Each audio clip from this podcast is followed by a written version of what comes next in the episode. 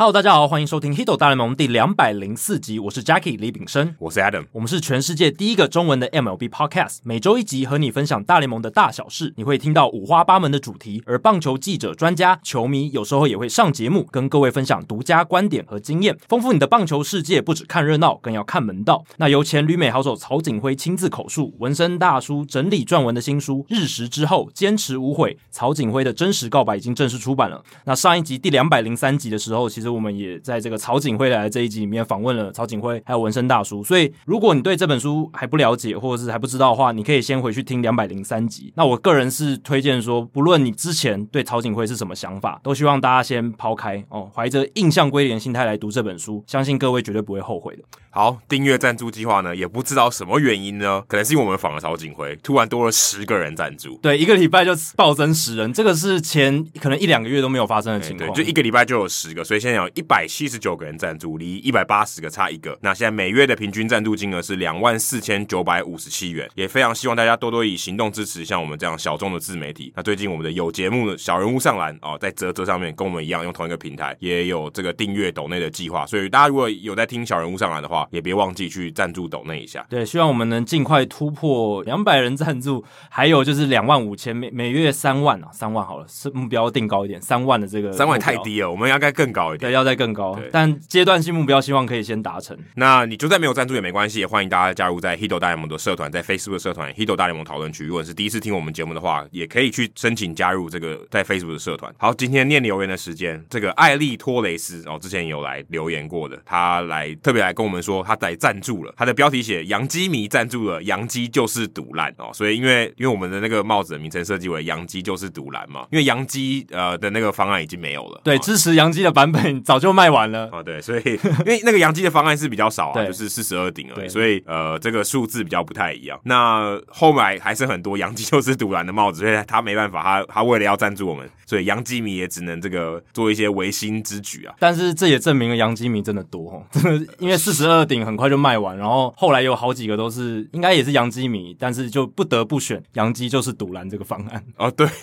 ，maybe 哦，我不知道。那他来解释一下，因为我们记得我们上一次有好奇他的这个名字是怎么来的啊，取的这个绰号。他说艾丽就是 Alex，就是 Era，就是跟 Jackie 一样，是他这个最欣赏的球员，从水手队的时候就开始支持。哦、比我资深，比我资深，比资深蛮多的、嗯，所以他很有幸可以跟 Jackie 一样喜欢同样的球员。那 Torres 呢？哦，之前跟我们讲的这个足球 Torres 不一样，他是说他喜欢 Gleyber Torres，所以他等于是新旧世代。的洋基的这个内野手，他都喜欢。继 ERA 之后，新一代欣赏的球员。那祝贵节目牛年行大运，两位主持人一切顺心啊！祝大家新年快乐。再来是 Dennis 强，也是他写说最棒、最优质的大联盟广播节目，很用心的、很优质的广播节目。谢谢你们的存在，让我们可以收听到美国职棒大联盟的大小趣事和冷知识。曹景辉最棒，超 Sports Forever 哦，他可能是曹景辉的球迷，所以应该是因为听过了第两百零三集之后呢，他觉得哎、欸、那一集的内容很不错，而且他可能也是曹景辉的球迷，所以他在最后这样子鼓励我们这样子。他他其实是曹景辉的小编之类，想打广告。OK，有有可能哦，有可能，因为他的超 Sports，他的大小。写都有打对，很专业的感觉，对，感觉是蛮有目的性的。我不确定这是有广告的嫌疑啦。对啊，不过我们也趁着这个机会来聊一下我们上一集访谈曹景辉跟纹身大叔那一次的想法跟心得。因为那一集我们都是跟他们聊嘛，那其实那一集因为时间比较长，所以我们想说我们自己聊那次访谈，还有我们自己对曹景辉的心得，我可以留到这一集来谈这样子。那我自己有写一篇文章在运动世界，就是我们在访谈之后我的访后心得，还有我自己。以前对曹景辉的印象，以及访问完之后我对他的感觉等等。那之前呢，其实呃，我一直觉得曹景辉是一个很遥远的存在嘛，因为从来没有想过说，哎，自己可以跟一个曾经上过大联盟，而且其实累积过一些成绩的选手，不是说真的只是短短过水一下的。所以我是觉得那一次访谈前其实是蛮紧张的，老实讲，就是觉得能够访问到这样子一个球员，而且是 Hito 大联盟史上第一个哦访问有上过大联盟球场比赛的选手，所以其实访谈之前是蛮紧张，但是。就是要很感谢出版社的博如，还有纹身大叔，其实帮我们建立了我们跟曹景辉很多的信任感。你会紧张哦？我会紧张啊，还还是会完全不会，你完全不会，你已经无感了，因为你之前有在美国采访很多球员的经验了。对，但是我觉得唯一比较不一样的，就是因为我们跟他这个相处的时间其实没有很长。对，那我们第一次就要进行这么长的访问，当然对我来讲是比较新的，也不太容易。因为其实我们以前去访问这些大联盟球员，都不是不会那么长哦，或者是我可以呃跟他可以比较多的时间，可以前面先也也许吧，也许没有那么长的时间，但是我至少可以花一点时间去累积一些信任感。那曹锦辉的话比较难，因为我们之前也没有见过他，而且之前你跟球员的访谈也不是说要把它录音，然后全部放上去嘛。我、哦、没有，之前还有录影呢，更多，其实更难。但是录影的话就是比较短嘛，就是顶多两三分钟。其实没有诶，其实很长，我也有做很长，也有做三四十分钟的，所以那个还是差不了太多。只是我觉得，呃，当然有时候是赛后的访问那种就比较短，那种的话你很难就是慢慢培养，或者诶跟他闲聊啊、瞎聊什么，然后这些东西会被变成内容，你很多要很快就要单刀直入说，哎，我想要问什么问题，然后请他马上回答。所以对那些球员来讲，他其实思考的时间，或是他也许就没有思考过这个问题，他要思考的时间就就比较短了。所以他其实要回答出呃很有趣或是很有品质的答案，其实对他们来讲是一件很困难的事情，因为他可能当刚打完嘛，对，也许还有一些情绪啊，可能表现不好或什么，他其实要答什么东西，他不是很很消化过的。那当然，我觉得 Podcast 访谈是他可以慢慢累积一些信任哦。你可以，我相信听众朋友如果在听的话，你也许你第一次没有感受到，你第二这第二次再去听，你可以听得出来啊，访、呃、受访者他的这个情绪是慢慢不一样啊，他对你的这个信任感是逐渐在累积的，他的放松的程度也不太一样。可能在这个时候，这种时候，例如说你可能去啊、呃，像我们在大联盟采访的时候，那感觉其实是很难建立的，因为时间很短，对，或者说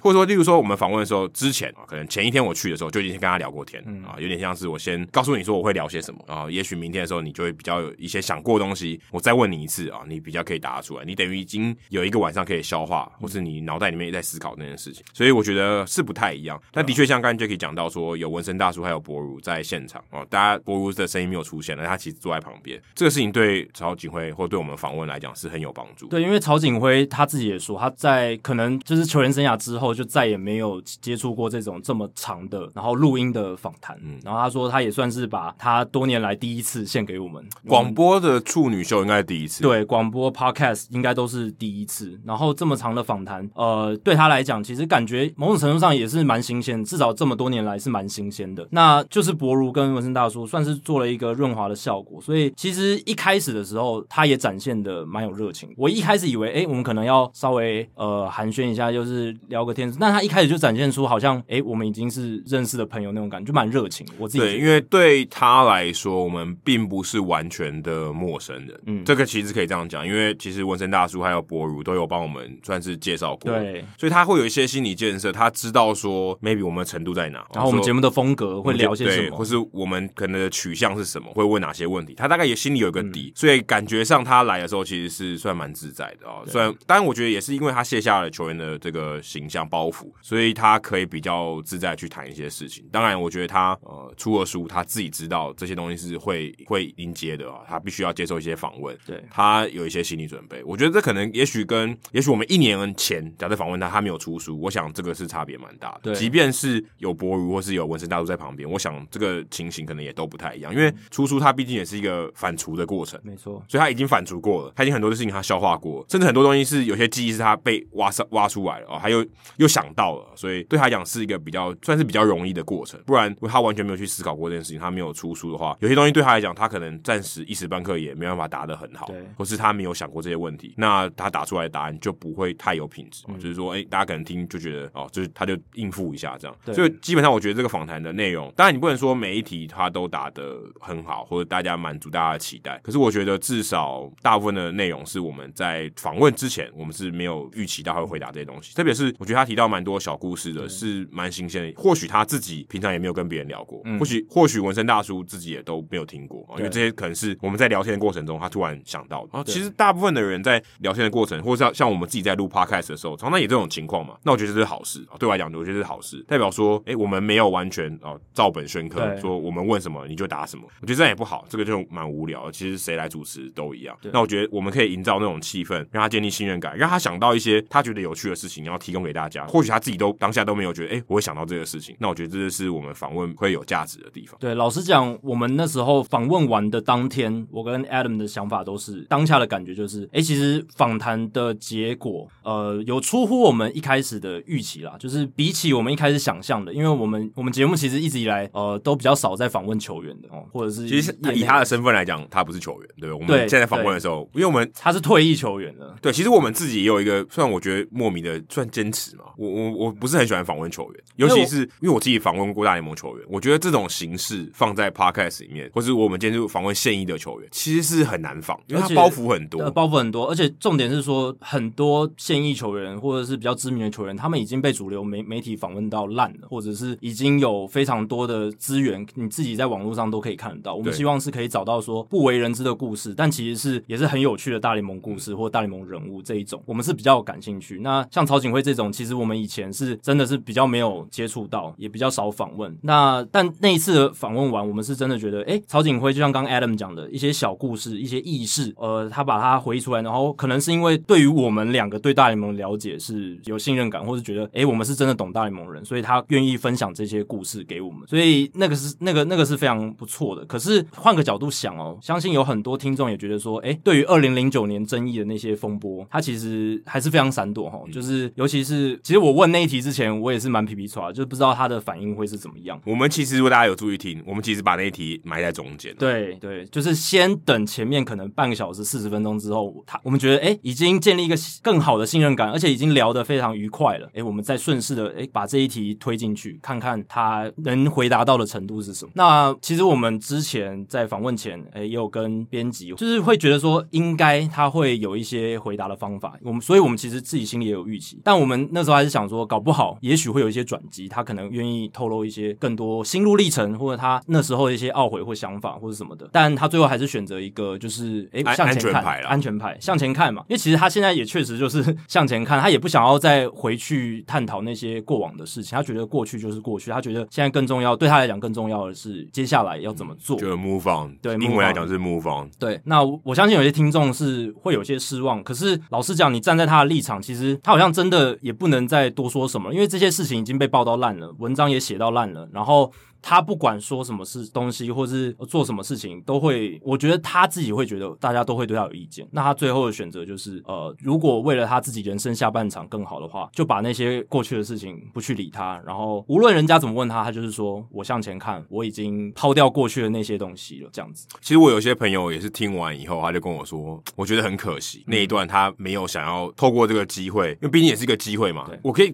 应该可以这样讲，就我们好像排球，我们举球做给他杀，那他选择呃。一个吊球，我轻轻没有要想要很很用力攻击或者回应这样子，是有点可惜。我必须说，坦白说，我觉得是有点可惜。可是也是我们预期之内的结果。嗯、当然，他可以选择正面的回应啊、哦，可我觉得他就是不想添麻烦。嗯，因为毕竟他出这个书，他并不是要来洗白，就是翻案啊、哦，这都不是。其实文森大叔在这个其他的文章里面也有写到，他并不是要这个目的。所以他如果正面去回答，当然可以，可是有点模糊他的焦点。那我想他自己心里在回答这个时候，他也有数。这个可能。本身他最高的宗旨说，OK，我们就是来看我可以提供什么，而不是说要把以前的事情再拿出来讲。他当然可以这样做，可他决定不要，因为对他来讲，其实我觉得会造成很大的困扰。是很多人一开始这本书要说要出版的时候，很多人读者会误解说，哎，这本书好像是曹景辉要出来为当年的那些事情做一些澄清什么，但其实不是。就像刚刚 Adam 讲，这本书曹景辉会想出，他其实真的是要展开人生新的篇章，然后看他能够把他的经验带到台湾的。棒坛里面能有一些什么样的一些影响，然后，然后他自己这一些过去打球的经验，他复健的经验，能够帮助更多的人之类的。他他的想法应该是这样。突然我觉得想一想，刚才那样聊一聊，我突然觉得这本书蛮像他如果要应征下一份工作的履历表。对，其实你如果你如果今天你自己在写履历表，OK，maybe、okay, 你在一个前一个工作是某一份工作你做的不是很好，或也许你犯了错，你被 fire 了，嗯，但你不会再特别去提这件事。你的履历表想办法一定是隐恶扬善，对，尽量就是简单的就哦，前一份工作就解雇被解雇了，但你不会特别详列什么细节。对，我说，但我如果我做的好的，或者我有学到东西，我有经验的，我做了什么事情，那我要把它写出来嘛，因为我想让我的下一份老板觉得，哎、欸，我有这个能力，我可以帮你解决这些问题。那我觉得，呃，这本书的目的比较像这样，那、嗯、呃，为他自己的未来去找一些方向，或找一些机会。当然，大部大部分的人，我觉得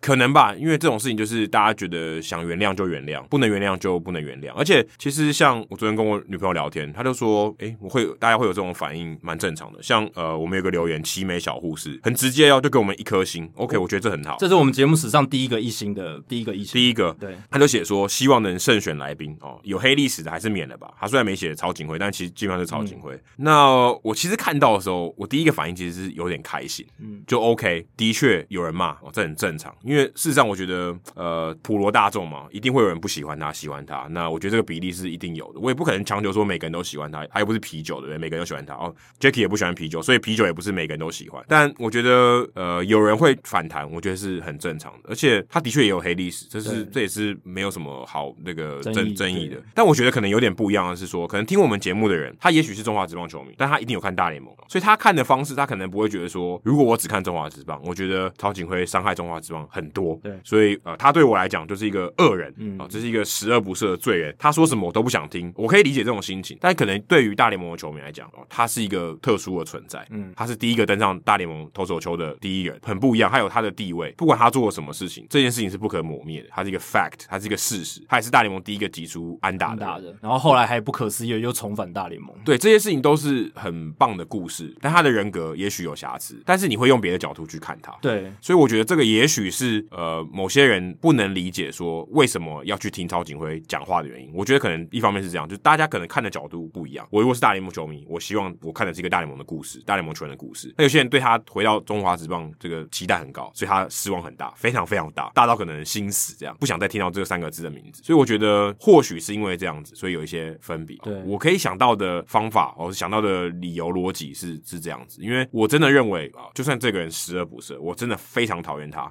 他今天想要讲什么话，而且很诚恳的讲，我还是会想去听听看他到底讲了什么。也许我完全不同意，但我还是会去听。我的想法是这样子，对我也是这样，就是真的就像 Adam 讲，是一个每一个人看这件事情、看这个人的视角不一样，每一个人他喜欢棒球的经历不一样，导致他对曹锦辉这个人过去的作为会有不同的评价、不同的感受，那个程度的强烈是有分别的。那像我自己，我在二零零九年那段时间，对于中华职棒的关注相对较少，所以我投注在中华职棒的感情没有像很多人那么的高。那我也能理解哦，曹锦辉当时的一些作为或者是一些争议，对于他们造成了很大的伤害，让他们没办法再重新接纳他。这个我都非常尊重。我只是不管是我写的文章，或者是我在这边讲，我都是觉得说，诶，其实这个人真的不管做了什么让你觉得不开心的事情，他诚恳的讲一些事情，他把他想要传达的事情讲出来，给他一个机会听听看，先保持一个中立的立场，你还是可以否否定他，你还是可以觉得说他讲的东西其实你非常不苟同，你觉得他说的可能是屁话或什么，但你至少听听看他想讲些什么东西。这一次我觉得他曹锦辉算是有诚意的，想要诶、来说明他接下来的下一步是什么，来讲述他过去的一些所学，他的一些经历。我觉得这些东西还是有价值的，至少对我来讲，我就听到了很多很棒的故事，而且他自己复健的过程也是一个呃值得让人怎么讲去学习说，诶、那个从谷底到再重返人生巅峰的那个过程，其实也是有一些值得学习的地方，对、啊？但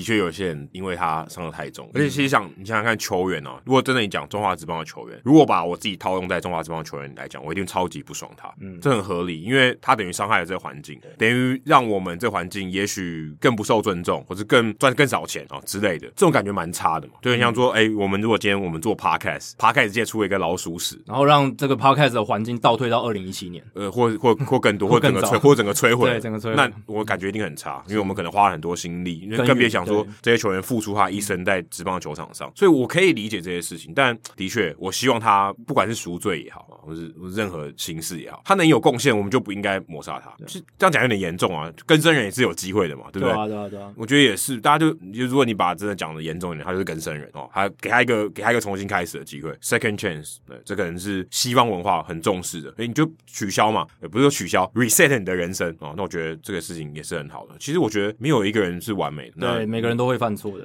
那他如果还有办法贡献，你给他一个 second chance，我觉得 OK。对，我是觉得人每个人都会犯错，那当然有一些人犯下的罪是没办法再挽回，或者是非常非常可怕。可是我真的觉得曹景辉的，我自己觉得啦，那他的罪还不至于到那一种程度。我自己自己是觉得他值得一个 second chance，第二个机会这样子。好，聊完比较严肃的，接下来进行比较轻松的这个冷知识的单元。那上个礼拜我们有聊到那个 Elvis Andrews 跟这个 Chris Davis 的交易，就是运动家跟游骑兵。那游骑兵把 Andrews 送走之后，他们的原本算是工具人的角色 Isaiah k i n d e r f a l e f a 他就要算是要去承接这个先发游击的角色了。所以我就看到一个很有趣的 fun fact，他去年还是金手套三垒手，对，然后就把他移到游击，这也太微妙了吧？真的，你还记得其实 k i n d e r f a l e f a 他生涯初期的时候其实是一个捕手，他生涯有在捕手的身份出赛七十三场，后来就被转到三垒。然后他其实这两年还有以游击手的身份出赛十七场，所以这也是为什么呃游击兵会想要把他调到先发游击的位置。那近年来唯一一个有在捕手和游击两个位置上出赛数上双的选手，像 Kiner-Falefa 这样子的选手，只有红人队的 Kyle Farmer。从二零一七年至今，Kyle Farmer 他蹲捕十九场，在游击区守了十六场。那如果要追溯比 Farmer 更早的同类型球员，就得追溯到 Dave Cochran 还有 Jamie Quirk 这两个八零年代的超级工具人。Quirk 这个名字也太 Quirk 了吧？对，我觉得要讲他这个姓，这个 Quirk 正好有点符合他的这个他守卫的状态。Quirk 就是怪，对，奇怪的这种这种意思。那 Cochran 跟 Quirk 他们两人最后一次出赛都是在一九九二年，所以像这样子能够在生涯有在捕手、呃游击手各出赛超过十场以上的球员，其实真的非常少见。至少从八零年代到现在，就这三四个人而已。换句话说，这个 Kiner-Falefa 是一个罕见的球员。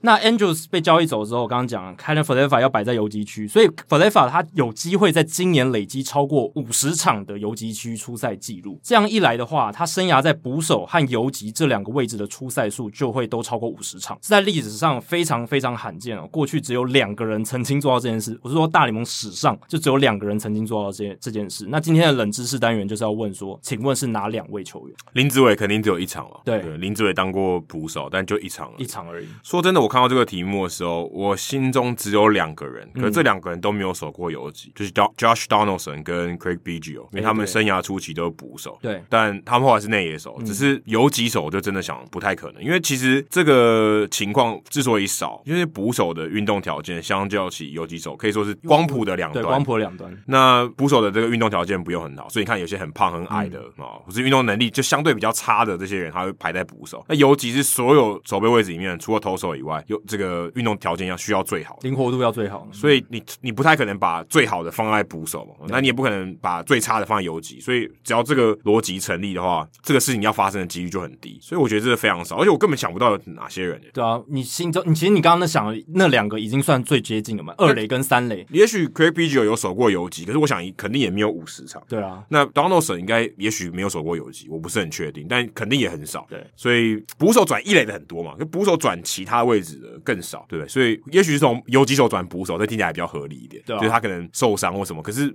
受伤还要去蹲捕，然后也也也太操劳。对，我们都只听过说游击转到其他位置，很少听像 Kiner-Falefa 这样，他先在捕手开始，然后从三垒再转到游击，嗯、这个曲线是非常难得一见。像我记得 JT Realmuto 他以前游击底的嘛，可是他大联盟他从头到尾职业生涯都是有捕手，大联盟就没有在当。他小联盟也是捕手啊。对啊，然后我记得是不是 Jacob deGrom 他以前业余时期也有也是捕手，有游击手吧？哦，游击手，对对对，应该是游击手，对内野手，所以通常都是这样子的一个曲线。或是 Bryce Harper 他被选的时候是捕手，对，但是他进职业之后就没有再当，接转外野，对，就没有再当捕手了。所以这个真的是非常罕见。那 Kiner-Falefa 有机会成为大联盟史上第三位生涯在捕手和游击区都守超过五十场的人。那到底前面两位是谁？如果你能猜得到的话，那真的是太强太强。我觉得你应该是有偷偷去查，不过这个真的是很有趣、很有趣的一个冷知识。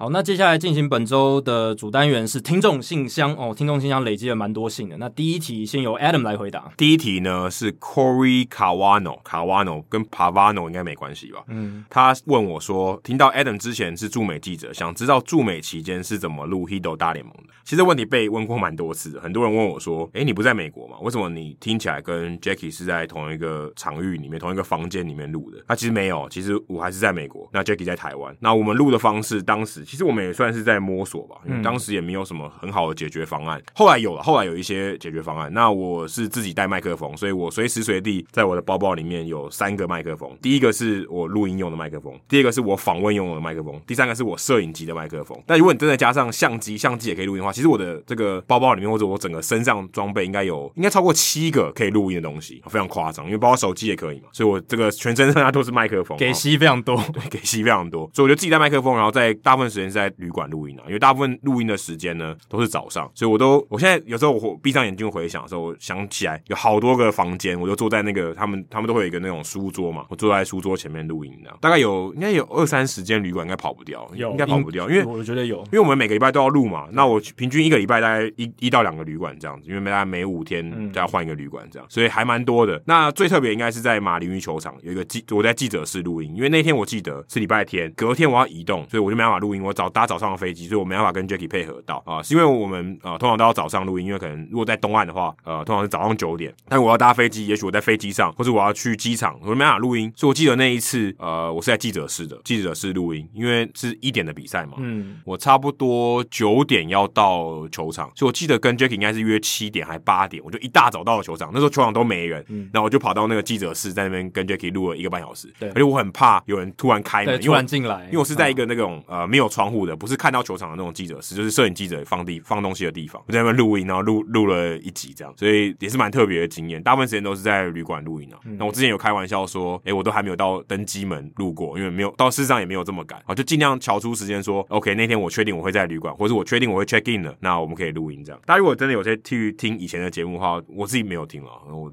我是不太想听那段期间。很多人说我听起来很累哦，因为我真的早上录音嘛，然后可能喉咙也没有开嗓。我第一个讲话的人还不是柜台，也不是便利商店店员，就是 Jacky。对，所以其实也没有开嗓，然后可能刚睡醒的感觉，也是真的蛮累的。因为刚刚有提到说早上九点或早上六点，通常我会呃提前大概三个小时起来啊，把我的功课准备一下，复习一下。所以我可能也许如果今天是早上六点的话，我可能早上四点或三点我就起来。可能前一天我是工作到一点，所以有点可怕。所以我大部分时间其实都没有睡得很好，大部分情况都没有睡得很好，其实蛮累的。对啊，那段时间 Adam 确实是比较辛苦了，你就可以感受到说录音前那几个小时他非常密集的在看要准备的东西什么的，然后前一个晚上其实又要剪片，又要又要整理素材什么，其实而且其实很累，而且其实睡觉这件事情其实品质也不会太好。当然，就是你会一直去，我不知道为什么，因为你在睡觉前你脑子还在高速运转啊，你很难马上进入睡眠。没有，而且我们讨论的话题我们会准备嘛，我会知道大概是什么内容，可是有些细节我需要去补充，或是我要一些延伸的资料，然后我就会一直在想，所以我睡觉起来那一瞬间，其实我脑袋里面都是要要讲要讲的东西，其实蛮痛苦。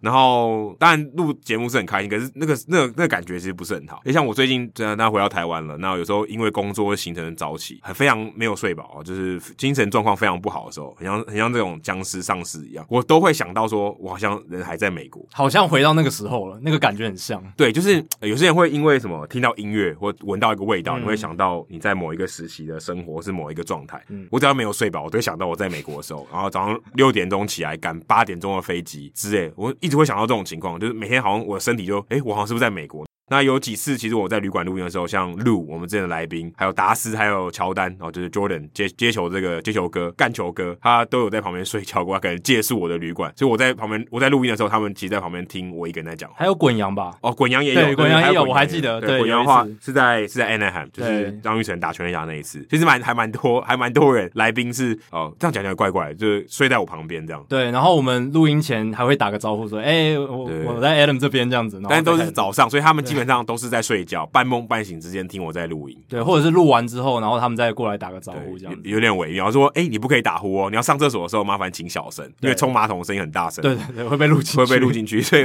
他们他们有时候都憋尿憋到我录完，对对对，对，所以有的蛮好笑，对吧、啊？所以其实当时这个远距录音也还算是蛮有趣的，而且其实这样回想起来，这个录音的呃，可能有 maybe 有将近快一百集哦，可能六七十集吧，有，有。一定有六七十集一定有啊、嗯，是在这种相对比较比较不自在、比较不舒服的。环境下录音的话，其实现在想起来，我们也还真的蛮可怕，蛮蛮厉害的，对，蛮厉害。其实如果你有很仔细去听的话，那个时候的节目跟这个时候的节目，你会发现说，那个时候我们其实每一个人讲话的段落比较长。轮到 Adam 讲的时候，他可能就讲个五到十分钟的段落，然后再换我讲五到十分钟的段落。这个也是我们当初为了我们远距录音所做的一个调试，因为我们发现说远距录音有一个缺点，就是会有延迟，因为有时候旅馆网络真的烂到爆，就就是话术诉，因为我们是有开这个视讯的，我们还是需要有一些面部表情，对，就会知道说我要我要讲话。但是后来发现软体其实也可以辅助这件事情，但当时可能就是这个 delay 的情况比较严重，尤其可能要一秒钟吧，所以有时候会抢话。那我们避免这种情况发生，所以我们就会想办法用这种这种模式，就一个 chunk 一个 chunk。所以这样子的做法也是我们为了远距录音而做出了一个调整。对啊，然后还有就是后置上面，其实远距录音会比较麻烦一点，是我们要校准那个时间，因为我们有两个音档，所以我们要把两个人的这个声音轴线调整到对的时间点。这个也有点辛苦，有点辛苦，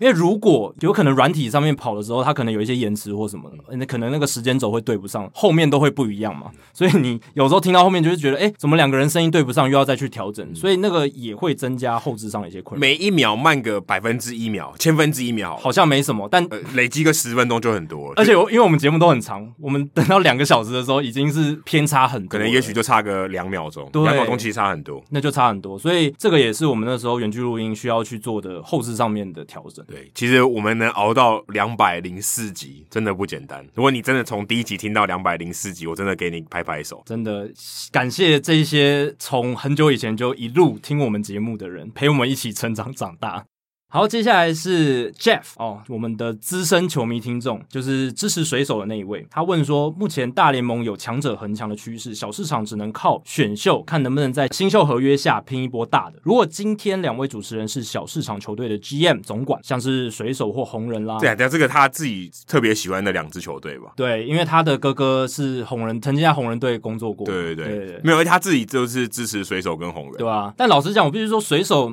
其实算中市场啊，他不算到。非常小了，那没关系，就 就就让 Jeff 这个水手迷这样。所以他的他的问题是应该改说，如果你是我喜欢球队的剧院哎、欸，对我喜欢球队的剧院红人跟水手这样。就 Ken Griffey Jr. 带过两支球队，对。然后老板给两位五年的时间规划啊，来整顿这个小市场球队，你们会打算怎么造一支具有竞争力的队伍呢？像是摆烂囤选秀，祈祷一次出两三位大的新秀拼一波，还是会签一两位高薪的自由球员，配一些绿叶球员来竞争，其实我觉得是要有一个综合的做法啦。那我自己看到这个问题的时候，我第一时间能想到的是像小熊夺冠那样的路线，因为虽然小熊它是一个大市场球队，可是他们建队的方式其实还是值得很多小市场球队做参考。那我后来回想这个问题哦，我想到一个点，就是这边讲的是给我五年的时间规划，没错，就是我知道接下来有五年时间可以给我。可是 Jeff 没有提到说原本球队的起始基准点是什么？是刚打下冠军，刚闯进季后赛，还是前？一年像精英、老虎那种垫底的球队呢，就是我必须知道球队战力状况的起始点，因为这会影响接下来建队的方向。我要怎么操盘？可我觉得大部分情况下应该是像 Jay Hoyer 这种，他就是 OK，这个球队曾经强过，嗯，然后开始分崩离析，对，或者像 Chaim Bloom 红袜队，他接下来以后 OK，现在大家都知道要走下坡了，对，那我也要怎么样？这个下坡比较短，对，这也是一种嘛。这个是在光谱两个极端的中间，像我刚刚讲的，可能是呃刚夺。冠完是最好的状态，可是刚夺冠完，人家不太会换 GM 吧？通常不会，可是这这也有可能嘛？这有可能 Dombrowski 这样，对啊，这也有可能发生，很快就就出现这样的情况，或者是就是最烂的时候，像精英海盗的状态，这是光谱的另一个极端。那 Adam 刚刚讲的小熊这种状态，就是我觉得在比较中间，就是他夺冠以后，也许他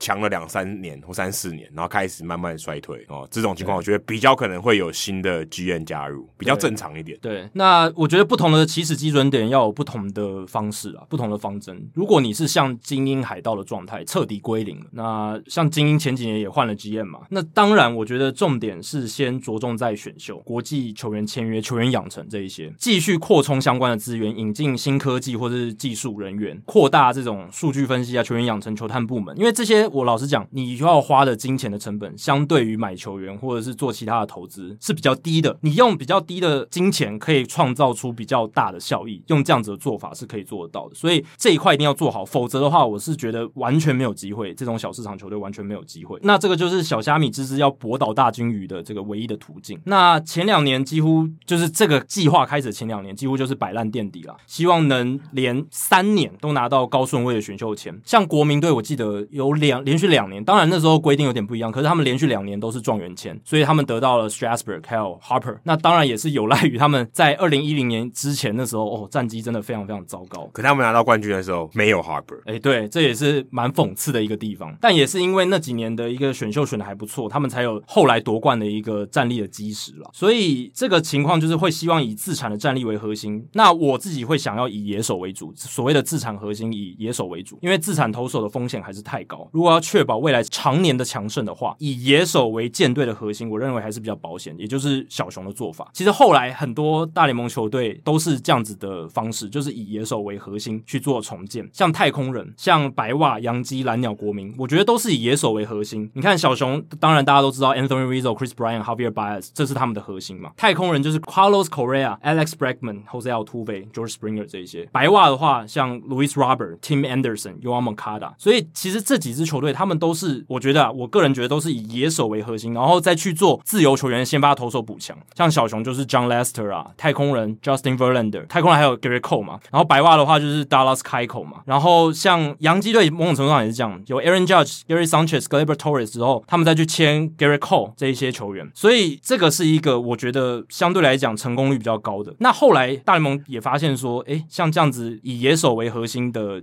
这个做法比较保险一点，所以很多球队都这样做。那以投手为核心就比较少。我个人觉得以真正以投手为核心做这种重建的，好像就只有大都会哦，像 Jacob deGrom、Noah Syndergaard、Steven Matz、Matt Harvey 这一些，我觉得只有大都会是比较纯的，是以投手为核心。其实你讲这个有一个很大的关键点，是因为如果你把投手跟野手呃就二分法来看的话，投手的风险长期的风险是比较高的。对啊，因为我假设好了，今今天如果你觉得一个这个球员二十二岁的球员非常棒啊，打出他生就是他可能 MVP 的年度好了，你想用长约签下他，他如果是野手跟投手，你就可以很明显感觉到差别。对啊，如果他今天是假设他就拿到 MVP 好，他的生涯第二年或第一年就拿 MVP 好了，那你会敢用十年长约签投手嘛？你不敢嘛？很难，对吧？你不敢嘛？对啊，对，一样，我十年就舰队核心够舰队了吧？对不对？对一个 decade、嗯、我就养这个人啊、哦。那如果你投手，你不敢那么做嘛，因为他风险太高了。对，那野手的话，相对起来啊、哦，当然不是没有，但是风险低很多。就我就觉得这个是最大的差别，因为你要长期的这个 commitment，你要这是他舰队核心。那野手来讲，他风险比较低，对、啊、所以你可以想象，会去用这种方式去呃绑住野手的来讲是比较合理的，也比较多的人是这样做。对啊，勇士队这几年也是这样做嘛，从最早 Freddie Freeman，然后到现在 Ozzie Albies 跟 Ronald Acuna Jr.，他们都是在这些选手很年轻的时候先用长约把他绑住，然后这些选手也都是野手。那也有有些球队是比较，我觉得是两者兼容，就是他们在投手跟野手都有去经营，像印第安人，他们有 Lindor Ramirez，然后 Kluber Bauer Clevinger，所以这也是印第安人为什么这几年即便他们一直卖球员，还是可以维持一定竞争力的关键呢？那教士某种程度上也是，他们有 Fernando Tatis Jr. 这个很强的野手，然后投手的方面，他们农场也很好，也有 Chris Paddack、Mackenzie Gore 这一些。可是 Tatis Junior 跟 Paddock 都算是交易来的，所以我觉得这个也许是他真的交易的手法真的很厉害。对，但这也是他们有那个远见去看到说这两个球员他们有这样子很大的潜力，因为 Tatis Junior 算是在职业很早期就被交易到教室了，所以某种程度上你可以说他是教士。可他可是他事实上他的职业还很短呢，他正在小联盟打滚的时间其实很短。对，但是他是我记得二零一六年就被交易。对，二零一六年，对，就是那个那时候他才才一 A 吧，对，就是非常非常年轻的时候，而且那时候大家不觉得他是一个很厉害的大物新秀，不是一个咖啦，没有人会认为他是 MVP 啊。那时候他算是被半买半相送的，说是送到教师队这样子。嗯、James Shields 的交易，那我个人是觉得以野手为核心，刚刚讲的是比较保险的选择。那如果你是像运动家或光芒这一种哦，前一年已经打进季后赛，甚至像光芒哦打进世界大赛这种有竞争力的小市场球队，那我觉得就要像运动家和光芒去做他们那样那样子的操作，就是说他们只能顶多留住一名顶级的自产球星，那其他大部分都需要在他们这些明星球员在年资满三年哦，取得薪资仲裁资格，然后薪水往上涨的时候，开始把他们交易掉，换取即战力的新秀，或是未来长期的潜力股的新秀。那以光芒来说，他们当年就是留住了一个 Evan Longoria，然后其他大部分都是养出来了就卖掉，像 David Price、Chris Archer、Matt Moore、Ben Zobrist、Blake Snell 这些全部都是诶，他们在大联盟打了两三年、三四年的好球之后，诶，就把他交易掉了，或是他们快要成为自由球员的时候，赶快剩余价值还有的时候，不管是在交易大限还是休赛季，赶快把他们交易掉。那运动家也是，运动家比较早期，不知道还大家还记不记得，他们有留住了 Eric Chavez，Chavez 是史上少数从来没有入选过明星赛的金手套得主，而且他很多次金手套，他金手套非常多，而且他在两千年代初期的时候是很好的炮手，单季三十轰没有问题，所以那个时候运动家选择把他留住。我记得签了这个延长约，超过总值超过六千万美金，以这个运动家来说。说是一个非常天价的数字，而且这个延长合约仍然是运动家队史上最总值最高的延长合约。所以他们当年选择留住了 Eric Chavez，但是送走了像 Trevor Cahill 啊、Sonny Gray 啊、Tim Hudson 啊、Mark Mulder、Josh Donaldson、Gio Gonzalez 这些曾经在运动家发迹而表现很不错的球员，全都被他们送走了。所以这就是光芒跟运动家他们以非常有限的资金仍能够维持很不错的竞争力，就不至于像小熊太空人那种垫底到到底的那一种方式的一种做法。所以这是一个，也是一个可以仿效的一个做法。这样。可是我觉得这根本问题还是在于说，这个球队他经营的模式。因为你像光芒运动家，我我觉得这好像是说，今天你如果种花好了，嗯，你是一个园丁，你你好像这种方式是你做一些很娇贵的花，有没有啊？你要时时的照料它，哦，常常要换土啊，可能要去呃留心，要因为你说你要做一些交易嘛，你要观察说，哎，哪些球队其他新秀比较好，我要培养过来，然后呃，我每我常常要做一些更新，这样。可是如果你今天是一个呃比较有耐心，或是你比较希望看长远的话，然后你可以花比较少力气去真的去经营或操盘，但不是说完全没有，那你应该是啊、呃，就说你有一个长期的计划，比如说你增强某一些实力啊，或者你就改造一个系统，把这系统做得好，你可以很稳定的产出，你就不用好像时时去照料它。对，如果今天嗯我要翻，假设要翻土啊，或者浇水啊，我很细心的浇水。那如果换一种方式说，哎，我就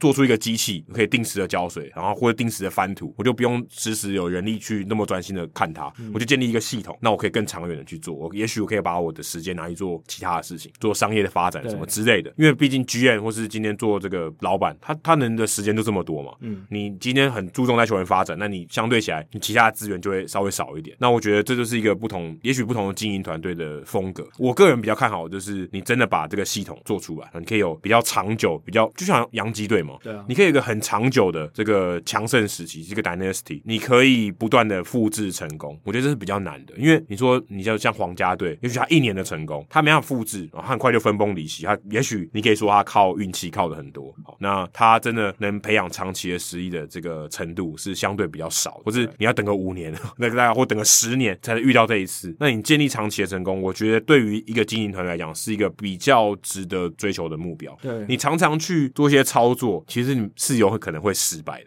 你失败的几率其实蛮大，但他没办法，他的这个赌本就小，对，对他就不是跟你玩长期，对，他他有点像炒短，有某种程度蛮像炒短线的。就我一直做一些交易买卖，看我有没有办法赚到中间这个价差，赚赚完就是说我把一个球员卖掉啊，我赚到三个好的球有潜力的球员，也许我中了两个，或者我中了其中一个，那我可以我可以省下一些钱，我可以赚到一些价差，价值上面的差别。那我觉得这个可能是经营策略，他他就是想要多花点时间在做这些操盘吧，或者说呃他就是不想。那我觉得这个可能长期来看，我觉得也许两种思维都是必要的。其实我觉得中市场、大市场现在这些球队，大部分都是走建立一个可以健康持久的体系的这种做法。你看像，呃杨基、道奇都是已经建立起这个体系了。那像像白袜、像教士，其实是这几年慢慢把这个体系建立起来。他们有机会，如果这个体系是 OK 的，是呃有健全发展的，他们是可以长久的，都可以保持强盛，不会再回到很弱很弱，像洛基现在这种状态，不太有机会，因为现在不论是白袜或者是教士，其实这两支球队他们都已经是有很好的农场，然后大联盟的球队也算蛮强的。那光芒跟运动家这种操作，真的就是且战且走，不断的一直在有一种不断处在重整的状态。其实响尾蛇我觉得也是这样，就是他一直处在一种重整的状态。有时候运气好的时候，或者是什么事情都对的时候，他可以冲到一个高点。可是像运动家，就是这运气对我来讲就是运气，因为你没办法复制。那像运动家过去这十五年来就有几度哦，就变成一个比较差的球队。当然不像太空人那么那么差，什么五十几胜，但是他们就是也是会跌到七十几胜哦，可能六十八胜之类的。因为他们这种操作就是风险相对，我可能觉得以短期风险来讲是比较高一点的。那像那一种比较建立长期体系的，他就是希望可以长期来讲哦，把这个风险降到最低。你刚才讲洋基跟道奇，其实我觉得更有代表性的是红雀，嗯，因为洋基基本上跟道奇都是我有钱，我就有办法做出一些事情啊，我我承担风险能力很大哦，我就算一个失败了也 OK 这样，我甚至还可以帮别人吃薪水啊。但红雀我觉得相对起来是比较厉害的，你看他这二十年基本上都很强，嗯，他没有什么没有什么垫底的机会嘛，哦，甚至每一年都有冲击季后赛的机会，我觉得这更厉害，可以说是大联盟界的马刺队哦。你感觉好像他一直有办法产出些人，然后也许看起来不是新度爆表啊，不是 MVP 等级的，他就是有办法一直赢球，每年都给每年都给你九十胜、九十二胜这样子。红雀是一个蛮好的典范，他们算是中大市场，就是没有到最大，可是其实也是一个很死忠的棒球城，所以他们球迷对于这个球队的投入是很高。然后赚的钱也不算少。但他们真正厉害之后，他们很从很早就开始比较用谨慎的方式来经营球队，像他们就避掉了 Albert Pujols 的大合约，所以红雀也是一个蛮不错的典范。他们算是建立出一个长期强盛的体系，而且维持的时间非常久。他们已经算是印证这个成功的一个例子。哎、欸，这样讲好像 Albert Pujols 帮了这座城市一个大忙，是因为他如果签下来的话，也许这十年就爆了，对，很有可能就变成像天使了，有可能哦。就是有钱，呃，现在是有钱就直接被锁在那边，他现在是有多余的钱可以做一些其他的事情，可以做非常多的事情，不管拿去做选秀或者拿去做其他事情，都可以比当初 Albert Pujols 能提供给他们价值更高，对吧、啊？那建立一个体系的，还有小熊跟太空人也是，他们就是我觉得他们是比较近期也是一个典范，就是从最烂然后建立出一个长期成功的体系。那你说小熊这几年好像比较弱一点，可是他们还是诶像去年他们还是打进季后赛啊，他们今年其实还是有一定的竞争力啊。然后像太空人，他们到今年哦，你看大部分很多他们之前强的球员，像 Justin Verlander 今年也不会出赛，但是他们被预期还是可以至少有挑战季后赛的机会。所以这个建立长久的体系，我觉得目前大部分的潮流就是中大市场的球队都往这边走，那小市场的球队要走这种方式，我会觉得比较困难一点。那海盗目前感觉是想要走这样，因为他现在 Ben Cherington 操盘，他们感觉也是想走这样的方式，所以他们现在把整个球队拆到最彻底的、最差的地步，然后希望慢慢的透过我刚刚讲的选秀啊、国际球员签约啊、球员养成系统的建立啊，慢慢的把自己打造成像白袜、像教师队现在的这个样子的阶段。那能不能成呢？就是要看呃 Ben Sherrington 他操盘的功力这样子。所以这做法真的是很多种。我觉得真的要最容易的就是把所有东西都翻掉，这是最简单的。就像你说这个花园长不出好的花，我全部把土全部重弄，嗯，总可以吧？对啊。但是你要边养然后边整土就很难啊。说我要看起来这个花园还是很漂亮，可是我要重新整土，跟我今天就取消营业，我全部把东西全部整修过一遍，整修一遍一定比较简单。对啊，所以光芒运动家的操盘方式是比较累，蛮值得钦佩，就觉得蛮累的。对，真的是这样子。好，再来是今天会很常出现的洪启胜这位听众，他今天大概问了四到五题吧。那这是第一题，那他有提到说他是这个勇士队的球迷，他大概是一九九零年代开始看这个在台湾看美国职棒，就大部分那个时代看棒球的，在看美国职棒的人都是勇士队球迷，因为勇士队那时候很强嘛。对，我们大家都可以猜得出来。我记得之前有聊过这个问题，对吧？杨基如果是杨基迷，也许你是呃，大概王建民那个时期；如果是红袜迷，出生也大概是可能二零零三、二零零四。如果你是呃其他队的球迷，也许在哦道奇队球迷。或者你是呃什么小熊队球迷，maybe 你都是他们比较强盛的时候开始喜欢他们。对啊，所以现在四五十岁的大叔这个年龄层的大部分都是勇士迷哦。对，像常富林主播就是勇士迷，所以呃当时他就提到说他看勇士迷看的很多这样。那他就是好奇说，为什么勇士队在九零年代打季后赛就只赢过一次啊、哦，只拿过一次世界大赛冠军？同分区的马林鱼哦，没有拿过任何分区冠军，却赢了两次世界大赛冠军，都靠外卡，都靠外卡。所以他很好奇说，在有世界大赛以来，有哪些球队？是大家看好实力赢过对手，却是没有拿下世界大赛冠军的啊，就是运气站在对手那边，对手发挥比较正常啊，超乎预期。其实这个很简单嘛，就是你说要客观一点，我们讲客观一点哦，赔率算给你看了吧，对不对？嗯、赔率够客观了吧？赔率这些算是很厉害、很科学的东西，它是大数据的东西。对，他算过很多东西，因为庄家不想要输嘛，所以他基本上可以算的很准啊，就是等于是一比一了。那像前年哦，就是国民队打太空人这个，其实就算是很大爆冷，因为国民队他的赔率是正一百八哦，大家。可能不知道赔率正一百八什么意思？正一百八就是说，你如果投一百块，你可以赚一百八十块。嗯、那太空人呢是负两百二，那负两百二什么意思？不是你投一百块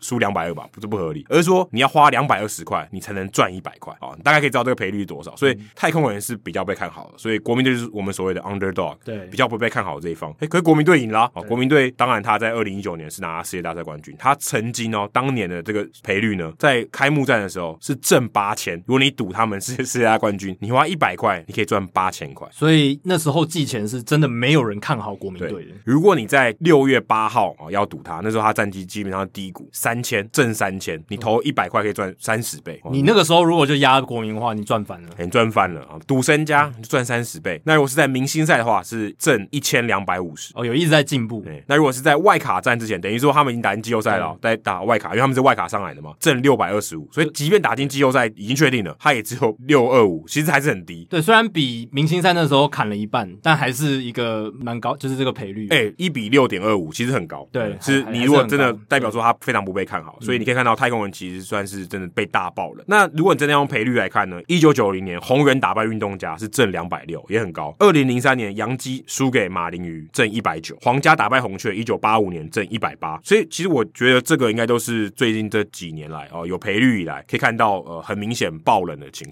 也就是呃比较差的球队，大家比较不会不被看好的球队打赢了这个世界大赛冠军。所以大家我就提供给你这些例子。但我自己印象最深刻的就是马林鱼啊，就是刚才讲二零零三年马林鱼、嗯、那年马林鱼就是没有拿到分区冠军嘛，是勇士。那他那一年只有九十一胜七十一败，其实也没有很差了。那洋基队那一年是他这个世界大赛的对手，是美东冠军，一百零一胜六十一败，是全联盟战绩最好的。那而且他们当时就是 Aaron Boone 打一个再见全垒打嘛，杀进这个世界大赛，所以他们气势非常高昂。那勇士队一百零一胜，巨人队一百胜，所以你可以看到洋基队其实当年是非常强的。洋基队先发四位投手是 Andy Pettitte、David Wells、Roger Clemens 跟 Mike Mussina。哦，如果你真的要讲的话，基本上有三个名人堂球员。对对，Andy Pettitte 可能差一点点，但 Mike Mussina 跟 Roger Clemens，Roger Clemens 名义上不是，但基本上一定是最强的球员。那马林鱼队呢？Josh Beckett，大家后来都知道，但当时他只是一个菜鸟。可一第二年吧，Brett Penny 哦，这个浪人后来还去日本打球。Carl Pavano 在他没有加入洋基队之前，他还算蛮强。Mark Redman 他就是四个投手，但是 Josh Beckett 大爆气哦。对，那那一年他投的超好，所以也帮助了马林鱼队拿下世界大赛冠军。就他们整体的心度跟洋基比是落差非常大的，真的可以说是小虾米波倒大金鱼，甚至我觉得比刚刚国民队扳倒太空人还更夸张，因为国民队还是有蛮强的投手嘛，Max Scherzer、Stephen Strasburg、Patrick Corbin。虽然 Anibal Sanchez 大家也把他当做哦，那当时他季后赛表现很好，可事实上你看得出来，洋基队当时面对马林鱼的这个投手是相对弱很多的。嗯，但马林鱼队最后还是扳倒了洋基队哦，在等于他们在二零零零年以来有最有机会拿到冠军一次没有拿到哦，对不对？因为他们后来哦，二零零一也蛮接近的，二零一也蛮接近，而他们二零零九年拿过一次，对，所以那一年其实也蛮接近，但是就是被马林鱼队扳倒爆了。对啊，那后来我看到二零零七年 Hardball Times 就是这个 Fangraphs 的另外一个专栏有出一篇说要怎么样在世界大赛爆冷啊，他有这篇分析的文章。其实这个文分析分析的文章，他也用一些东西去分析啊。但其实我觉得最重要的关键就是投手的表现，因为投手如果表现出色的话，他赢球的几率其实大很多。所以人家常常说季后赛要靠投手，因为是真的。投手如果你相对啊、呃、就是稳定，你可以缴出一个呃，你 maybe 是王牌等级的水准的话，你可以很稳定缴出王牌等级水准的话，你的胜率是大大幅提升。因为大家要调整啊或什么的，其实对呃打者来讲，我觉得是相对比较困难。短期的赛事里面，打者其实调整是比较困难。再就是经验，如果这队老将够多啊，就像洋基队啊，这些都沙场老将了，老将是占优势很多，因为他打进季后赛很多次，他知道说哦，我一个月高张力的比赛经历下来是怎么样子啊，就好像我们远端录音经过一年哦是怎么样子，有这个经验以后，你面对其他事情你比较习惯。可对于年轻的球员来讲，他根本没办法调整，他没有经验嘛，他就是可能要从错误中学习。那他如果嗯没有经验，他可能就是一种劣势。那如果老将可以正常的准备、正常的发挥，他就基本上占优势。所以基本上就两个，就是经验跟投手。对啊，你看二零一九年的国民你就知道了嘛。二零一九年的国民就是靠着 Max Scherzer、Strasburg 还有 Patrick Corbin 这一些，对不对？就光就是靠这些先发投，还有 Anibal Sanchez，、嗯、就是靠这些。Anibal Sanchez 也算是经验那一派，对，经验那一派。那他们都是很不错的先发投手，那就是靠先发投手的战力去赢。那刚才提到这个爆冷，我再补充算两个吧。就刚才提到二零零一年，其实响尾蛇绝对是爆冷打败洋基的，嗯、而且那时候大家都希望某种程度上希望洋基可以夺冠。为什么？因为那年发生九一一事件，嗯，洋基代表着纽约，如果能够在那一年拿下总冠军，那是一个多棒的故事。诶，没想到响尾蛇就是靠着 Kerr Schilling 跟 Randy Johnson，真的就是靠这两个投手就赢下世界大赛冠军了。因为你看其他响尾蛇其他的先发投手，什么 Brian Anderson、Robert Ellis、Albie Lopez，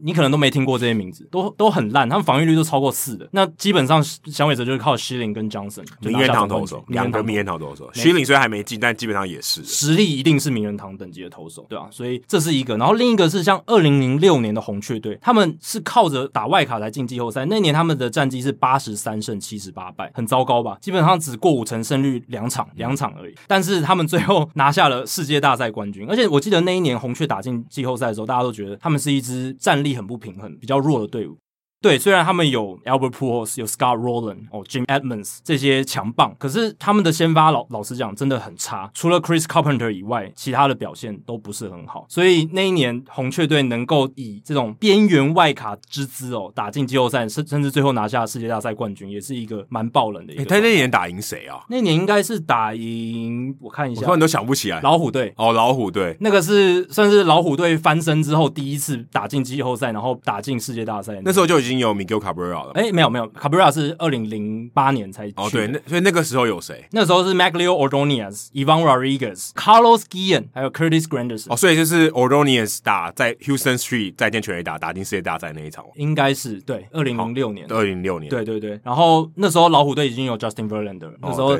非常年轻，才二十三岁，十七胜九败。其实那个时候他也算是在跟王建民竞争赛扬奖。对对吧？所以那一年的老虎也是非常强，可是被红雀队四胜一败就打败了。接下来是板桥民权路 J Ram 十一哦，他再次来发问哦，他是说，诶，当干爹以来第一次发问，所以他之前都留言啦。原来有赞助单编号这东西，对，如果你有赞助过我们的话，就有编号。那我非常好奇，请问在全球棒球都走向数据化的风潮下，有没有什么相关的研究分析此风潮对于棒球任何相关社会或产业面向的影响？特别是那些对数据化保持批判态度的研究哦，但不是基于一些情绪性的理由排斥数据啊。例如有一些研究或者是一些论调，就是不断的跳针，说传统的价值比较好，但说不出理由。呃，这 J Ram 他不是说这一种，他是说真的是去批判这种数据风潮的研究。那他也问说，数据风潮会怎么样重新分配棒球产业的利益？有没有创造出什么样新的卤蛇？什么意思啊？对，我有点不太懂最后一句的这个。新的卤蛇什么意思？新的输家嘛，就是可能以前是赢家，然后后来变成输家。哦，就有点跟不上时代，被时代淘汰的。对对对对对。那其实呃，J Ram 十一，你如果想知道这个问题，其实你你如果细读 MVP 制造机里面就有谈到非常多数据分析的风潮啊，球员养成进步，它对棒球产业带来的影响跟冲击，其实里面写的蛮详细的哦，包括比赛竞争面啊、人事面、产业面，其实都有提到。那我这边就提一下啦，像比赛竞争面来说，数据化风潮就是投手的这个高效率球速增加的训练的出现，还有球路设计的出现，进阶数据、球路追踪数据这些越来越受到重视。所以近年来，投手这个身材越来越高大，整体球速越来越快，变化球越来越多样，然后变化球轨迹越来越犀利，所以这一点就改变了各队找人才的方向。所以现在的投手呢，基本上你球速一定要够快才会被看中。那相对来讲，球速不快但控球好的选手变得相对弱势很多。那像这样子的投手，未来搞不好还有还是有机会翻身，除非这个这个整个目前产业的趋势改变的话，才有机会翻身。那以打者来说，数据化分析让我们了解到大联盟的用球规格一直在变动嘛，这几年的用球规格在变动，这在以前其实。很难去发掘啦，除非你有那些像现在的这些进阶的工具。所以现在的球被发现说，诶，这些主力系数越来越低啊，全垒打一直变多，然后所以全垒打现在变成各队主力的得分手段，所以长打火力又受到更多的重视。这也是为什么近年来乔打型的短枪打者在大联盟几乎快要绝种了。然后像西川遥辉这一种，他也没有受到大联盟球队的青睐，就没有签约。其实简单来讲就是效率，就觉得跟 NBA 三分球越投越多，就是蛮类似的情况。除非你改规则，不然这样子继续走下去，数数据分析就是显示说，哎、欸，长打就是得分比较有效。但这个有趣的是，这跟棒球比赛精彩程度不见得是正相关。对，完全就是这样。所以有可能你越来越有效率，可是赛事的品质，整个产品的品质是变差的。嗯，对。那人事面的话，其实从这二十年来就可以发现，大联盟各队常春藤名校、商管背景毕业的这种高学历人才越来越多了，这是数据化分析带来的改变。还有传统球探受到重视的程度锐减。哦，大太空人就是一个例子，很多球探都被裁撤了。然后像数据分析部门啊、球员养成部门啊这些部门的扩编也是一个。再来就是这几年来，我们看到很多各式各样新的职务因而生成，像是什么心理教练啦、投球技术统筹啦、打击技术统筹啦，然后什么激励体能训练总监这一种，像 Eric Cressey 洋洋基队这种职位，其实这些都是以前十几二十年前完全没有的，在大联盟球团找不到的。大家有兴趣可以听听 Matt 那一集，对，他就提到说，现在他自己那个职务就是一个新的职务，对啊，所以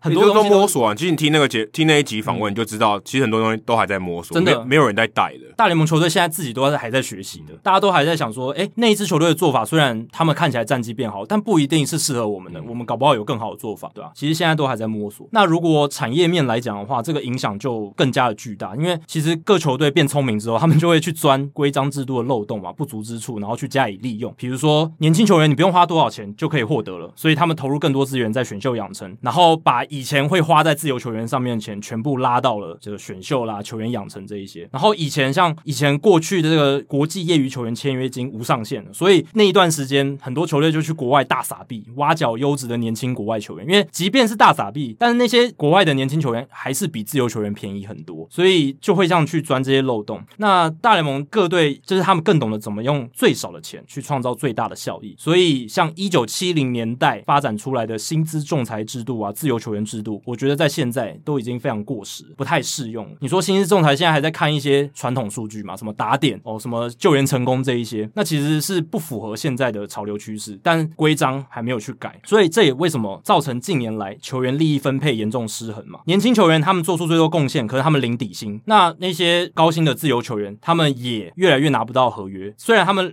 能得到合约的人，他们是拿比较多的薪资，可是大联盟球队变聪明之后，他们也不太想去签这些球员。所以资方这几年来一直算，我觉得算处在上风了。这也是为什么球员工会这两年态度会这么强硬，因为他们不希望继续被资方吃豆腐，希望能改善一些这个薪资报偿的制度，这样子让年轻球员可以获得更好的报酬。其实就是一个，我觉得就是一个平衡的，就是一个摆荡。因为当大家觉得说这些球员太贵，其实也回到一个效率问题，说我花那么多钱，我拿到的东西是这样子，对，那我是不是应该考虑一下，说为什么要花这么多钱？那为什么要花这么多钱？我可能第一个考虑的是我如何评价这个球员的价值。没错，那你刚才讲说有些传统的，跟一些我们所谓更进阶的、更科学，可以说科学嘛？可以，也有时候也不能说太科学，也也我说也不不完全。那我就觉得，因为科学，我觉得还是要比较有实验。那你可能也许是用比较多的样本去看，但有些东西是看不到的啊。例如说球员的心理层面，这是很难看得到，就是变得比较科学化一点，稍微科学化一点。对，不不，完全是很科学的东西，嗯、但就是我觉得还是讲求一个效率。那嗯，我觉得这种东西物极必反啊。你当你大部分的人都追求一个超级高的效率的时候，未必啊最优化的那个球队他就会拿到最好的结果。我觉得这是未必的。就像我们刚才谈到这个世界大赛一样，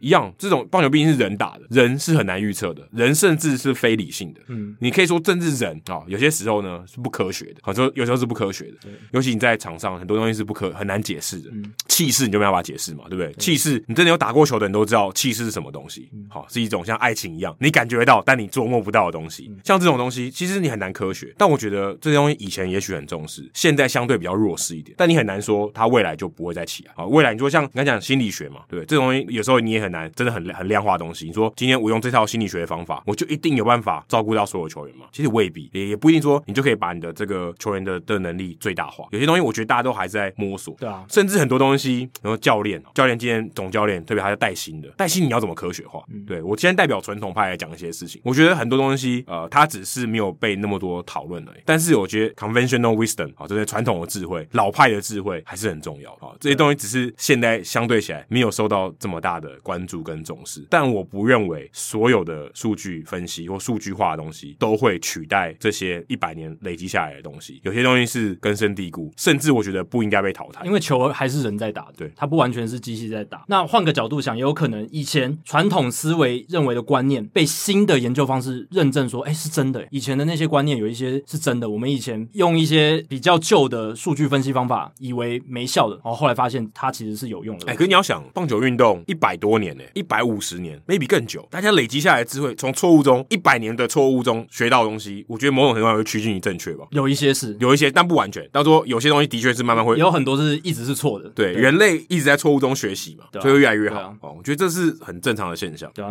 所以继续谈到说这些产业面影响，就是我刚刚讲了嘛，因为国际球员相对来讲比较便宜。所以我觉得这二十年来，国际球员的市场开始活络了起来。有很多以前可能没办法去大联盟打球的人，他在这二十年来获得了到大联盟表现的机会。你说像早期台湾那个年代，什么一九六零七零年代，也有一些不错的棒球员啊，但他们根本连去尝试挑战大联盟的机会都没有。但现在有有这样子的改变，那当然数据化分析能更有效率、更准确挖掘出好的人才，还有过去被忽视的璞玉，这就是 MVP 制造机所讲的。所以大联盟产业在球员人才的挖掘上水准。提升很多，那这造成了什么？这造成大联盟会想在近年来缩编、优化小联盟农场体系的原因。因为过去的 model 那些小联盟农场体系的模型，是那个年代你很难去找出优秀的球员，所以需要大量招募球员进农场哦，进行多个层级的自然泰选机制。但是其实你现在有这些高效率的选选材技术，你就会觉得说以前的那种方式有些多余，不需要这么多小联盟球队就能够找到好的人才。所以这两年大联盟在进行这个小联盟缩编与改制上就做了很多努力嘛，那造成部分小联盟球队所属的城市棒球产业受到冲击，这个就是我觉得就是延伸到社会面的影响。那还有一些像是过去经由后段选秀顺位进入职业棒坛，然后后来在大联盟发光发热的球员，像 Paul Goldschmidt，以后可能就没有类似的机会，这也是一个冲击。Mike Piazza，其实 Albert Pujols 也蛮后面，对，十三轮，对吧？对啊。所以地方城市的经济会受到影响，就是因为这个小联盟缩编的关系。因为有些小的城市，它真的是诶蛮仰赖这个小联盟球队，它带带来的这种运动产业的经济这样子。所以数据化风潮呢，还有一个点就是，它曾经让以前早期开始接触数据分析的小市场球队，像是印第安人、运动家、光芒等等，他们获得竞争优势。你看，在两千年第一个十年的时候，这几支球队其实都有强胜过，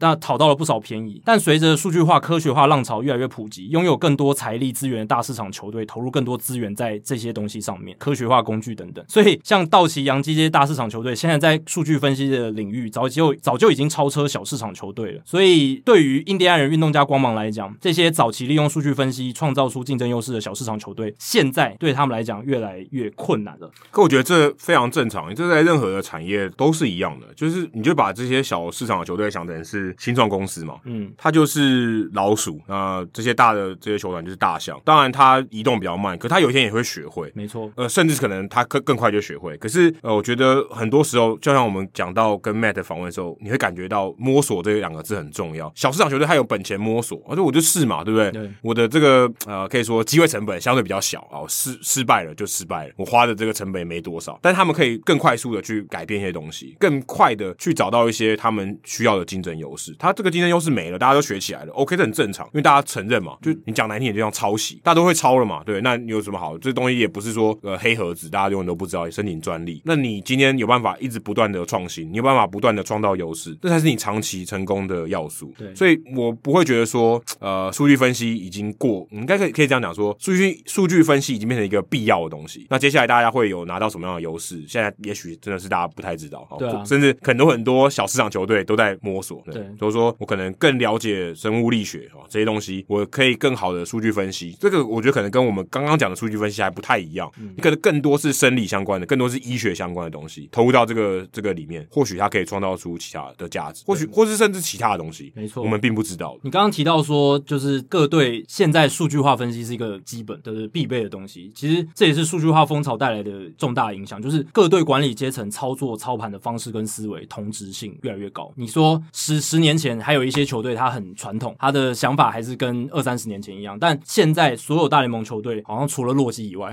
大部分球队的这个操盘方式都很类似，都很雷同。那接下来就是你刚刚提到的，接下来要怎么样再去透过生物力学或是更进阶的方式去找到新的竞争优势，这个是下一步的发展。那大市场球队虽然他现在掌握了更多的数据分析的资源跟人才，可是他们的包袱比较多，他们要做变动的速度，我觉得可能某种程度上还是没有比小市场球队这么的灵活，这么的快速。这很正常，这是这是本性啊。对，大的东西它一定不灵活嘛。大的东西如果灵活，就是 Zion Williamson 了，对不对？那就是那就是少数，非常少数，非常极少数，真的很难。也许洋基队吧，对不对？对。但这真的很难，这本性上就不是，因为你说，哎，我今天养了一个五十个人数据团队，嗯，说今天要去开发另外一个新的，哎，靠，那我这五十个人怎么办？对啊，你你对不对？哎，他们已经熟悉原本的系统了，对啊，对啊，因为你建立一个很好的系统啊，说我可以稳定的产出，那就今天要去学新的东西，你要五十个人都去学新的东西，谈何容易？或者你要找到一个另外一个五十个人新的部门，说其他的球队都挖不到这些东西，这也很难，好不好？对不对？因为大家都大家都在摸索嘛，你哪找到五十个人才？对啊，就很很就美国这么大，你也不见得找得到这些人。对，所以相对的大市场球队他们弹性较低，所以我觉得小市场球队球迷你也不要太绝望，就觉得说啊，现在道奇、洋基那么强，他们数据分析又强，可是你们的优势是你们的弹性高，你们的灵活度高，而且你们会被逼着哦去找出新的竞争优势，会增加你们去挑战更多新方法的诱因。所以像光芒、像运动家这一些球队，他们这几年也算是诶不断的用一些新的方法让大家看到说，诶这样子也可以打造出一支有竞争力的球队。这就是好玩的地方。我觉得如果大家都就像刚才讲的，同质性太高，其实会很难看。对，大家都哎，每队都长得差不多，每队你玩什么我就玩什么哦。这有时候讲白一点没创意，没创意就不好玩，不好看，没有没有变化。对，大家其实就看一个变化嘛，对不对？所以洛基队这几年反这个科学浪潮的这种做法，某种程度上也蛮有趣的啦。他们的签自由球员方式有点像十几二十年前，但确实也创造了一些让我们聊的话题，对不对？对，或者也许他们才是先知，谁知道？先知是孤独的，只是运气不好，那几个后援投手都没有投出来。如果他们都投出来，搞不好他们打进季后赛连三年之类的。就像假先发，大家可能觉得妈的是什么东西，对不对？哎、欸，就发现哎、欸，台湾开始有，然后美国也开始用。对对，我觉得这种很都很难说。先知真的是孤独的。对。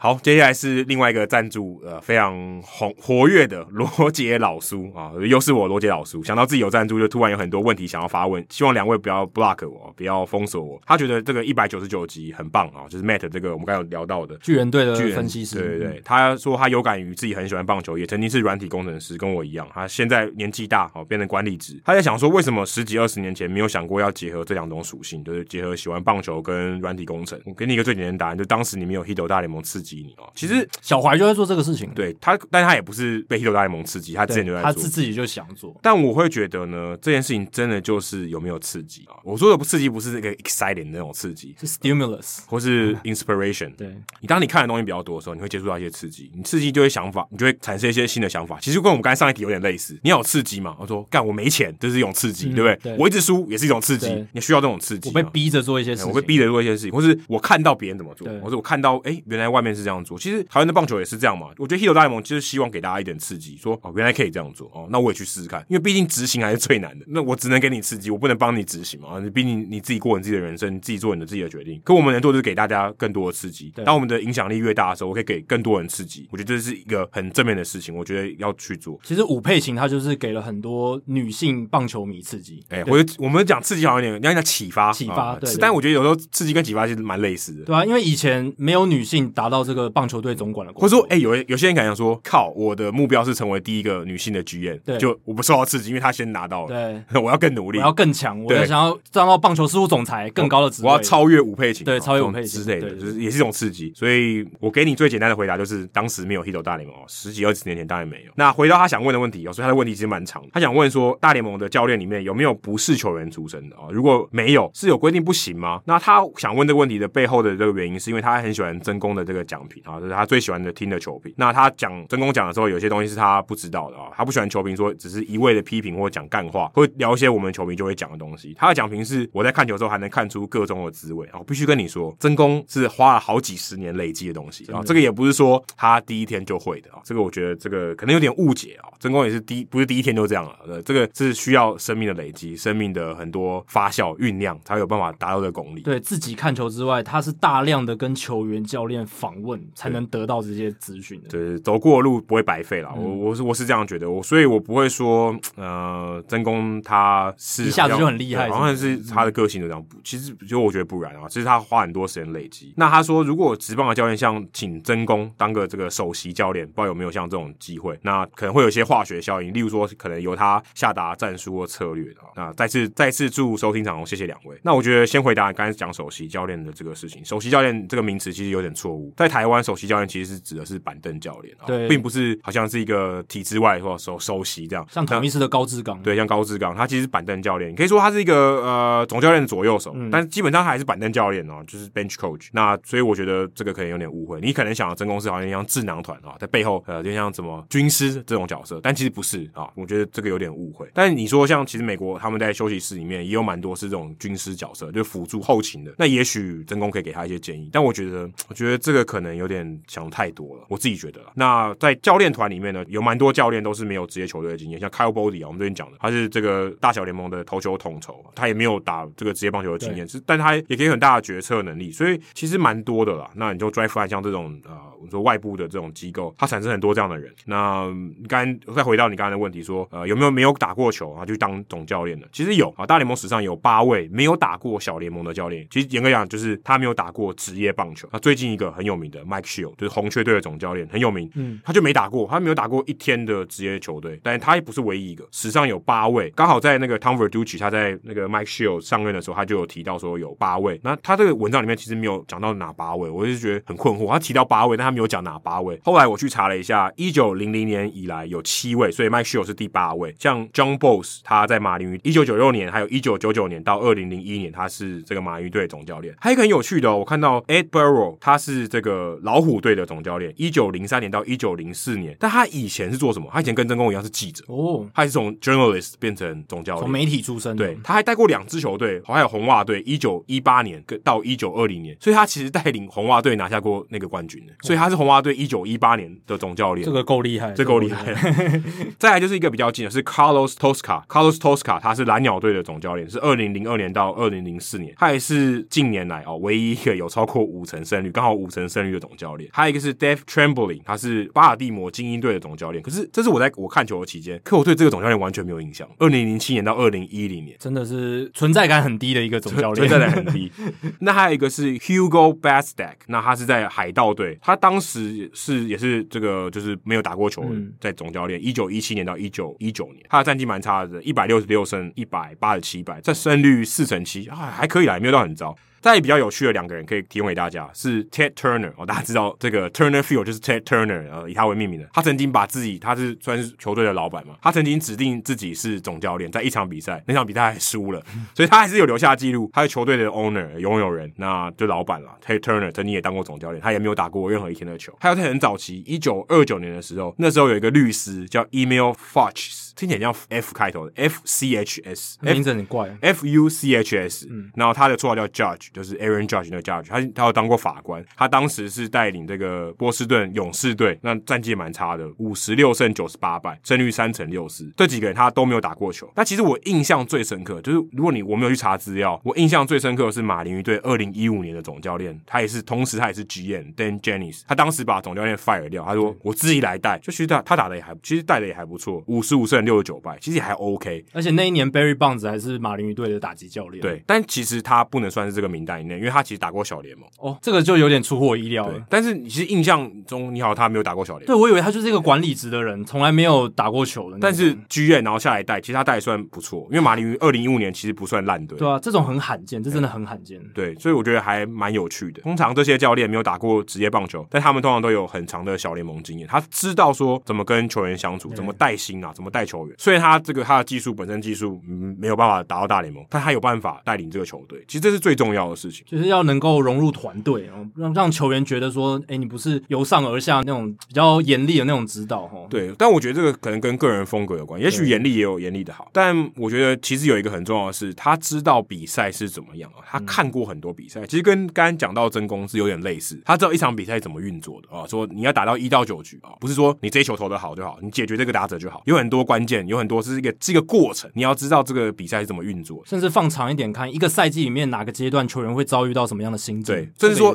好两个赛季。三个赛季他都要他都要去考虑，他他他懂，因为他经历过很多循环。太久了。那我看到室友他在报道里面，他有提到，他八岁的时候就在球场哦，他八岁的时候是小联盟的球童，一路做到做做做做，他就一直待在球场，但不是睡在球场啊，他就一路待在待在球场，待到变成红雀队的总教练，这一生的棒球人。八岁的时候就当球童哦，负责捡界外球，所以你这也是在球场混的够久，就像这个俗谚一样，戏棚下站久就是你，嗯，啊，真的够久了吧？从球童开始做，够底层了吧？虽然没办法当上球员，可是还是大联盟的总教练。对啊，非常不简单，而且 Mike Shildt 他真的是一生奉献给棒球，他到五十二岁才结婚。哦，这个新闻大家可能有点印象。春训刚好有一天休假，他就利用休假那一天去结婚。五十二岁，就他可能生涯这个二三十岁的时候，完全没有太多私人的时间去经营。他做小联盟教练，他哪来的时间去谈恋爱？一直跑来跑去，对不对？所以很多那种球员，他就很早就结婚了嘛，对，不然他基本哇，他可能也很快就离婚之之类。但 Mike Shildt 他五十二岁才结婚，他其实前前面就是一个浪子啊，就是到处漂配这样子，然后到处跑来跑去。那其实我觉得像现在分工算蛮完整的，总教练他其实还算是一个，我会我甚至会认为，其实像真宫这种角色，的确也蛮适合当总教练。他懂得应对媒体，他如果有办法跟球员沟通，有办法稳定军心，然后又可以对内也可以对外，他也许不用懂技术，因为其实下面有很多人帮他。那分工很细的话，其实大家可以帮他嘛。你说今天大饼他也不懂捕手嘛，那高智商可以帮他嘛，对不对？打击他也不懂嘛，可以高智商可以帮他。其实很多人可以帮他，所以其实他只要能够稳定军军心，然后可以应对媒体。有些大联盟的这个总教练更需要应对媒体，他需要他他公关能力超强啊，这个不是一般人可以做到的事情。所以他可以慢慢累积这些经验，我觉得都还可以。像 Rocco Baldelli、Kevin Cash、Gabe Kapler、Alex Cora，其实这些球员他们几乎是也不怎么样，对就是 B 咖球员，这是 C 咖球员啊。WAR 值可能生涯不到二，不到五。Baldelli 可能好一点，Baldelli 可能好一点，但但是他因为受伤嘛，就生涯就很早就中断了。对，但这些球员基本上就是他也没什么执教的经验啊，也是可以让他做嘛，就试试看嘛啊。他懂得应对进退，他这个 open minded 心态很开放，他可以接受很多新的事物啊。这种人可能就蛮适合当总教练。还有一点是知人善任，哎、欸，他知道哪一个人在哪一个岗位上可以做得很好。但这也有可能是球团安排的，对不对？因为他可能有些，那他可以给给一些 input 嘛，给一些 input，或者他懂得跟哎、欸、比他长辈长三十岁的教练，他也可以相处啊。这也这也不简单，他说这也是个能力。对啊，像曾公这样子的这种背景，还有一个就是他应对进退能力很强，而且他看过很多种不同人际互动的方式，他知道怎么样在什么样场合说什么话，或者是哎、欸、跟这个球员互动，跟这种个性的人互动，我要怎么样采取一些技巧等等等的这些东西，这些是我觉得他这种背景的人还蛮不错，而且他看过的带兵的方式百百种，因为他访问过的总教练，对他现在在写总教练列传，列传，对啊，每一个总教练都有他的风格。欸、没有，我突然突然间讲到这样，我觉得真功心机满，就是吸取，你看怪物骑兵有没有那个球？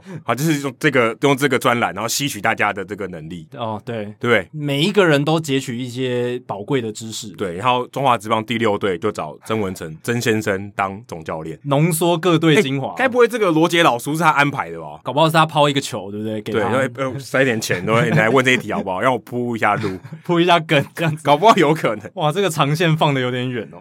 好，接下来是 Let's Go Giant 哦，也是常常发问的一位听众。他说：“大家常说千万别跟光芒做交易哦，这原因之一是因为大家都觉得，哎，光芒都知道他们球员什么时候会变差，什么时候会变强，所以他们会交易出的球员可能都会变烂，所以大家都说千万不要跟光芒做交易。”哎，可我我必须说一件事情，我觉得其实像有之前有一个说法，就是说，如果球队愿意交易你是一个新秀，代表他已经不看好你了。对对，这就是大家觉得光芒你跟他交易的时候要小心。对，可是其实任何球队都是都是这样子，也许光芒更甚。对对对对对，但是。更早可以看得出来迹象，这样子。别人如果要你，但你愿意放，代表说你可能对他看好，你的价值你觉得比较低一点。对对对，你跟对方看的价值比较不一样，就是大家去评价的方式那个程度不一样，这样子。然后 Let's Go Giant 他说，但是我好奇哪些球队交易出去最多烂球员，有没有什么很客观的统计资料可以衡量被交易后球员价值，包括表现、身体状况、是否被禁赛等等。他印象很深刻，几年前教室有交易 Fernando Rodney 跟呃 Cashner，还有好多个球员去马林鱼跟红雀。其中许多球员有受伤或是表现不佳的情况，印第安人也很令人印象深刻，Corey Kluber 跟 Clavenger 也受伤。那 Bauer 第一年状况其实也没有很好。如果有客观统计可以比较所有球队数据的话，就很棒了。在这祝福 Carlos Carrasco 不要落到跟其他队友一样的命运。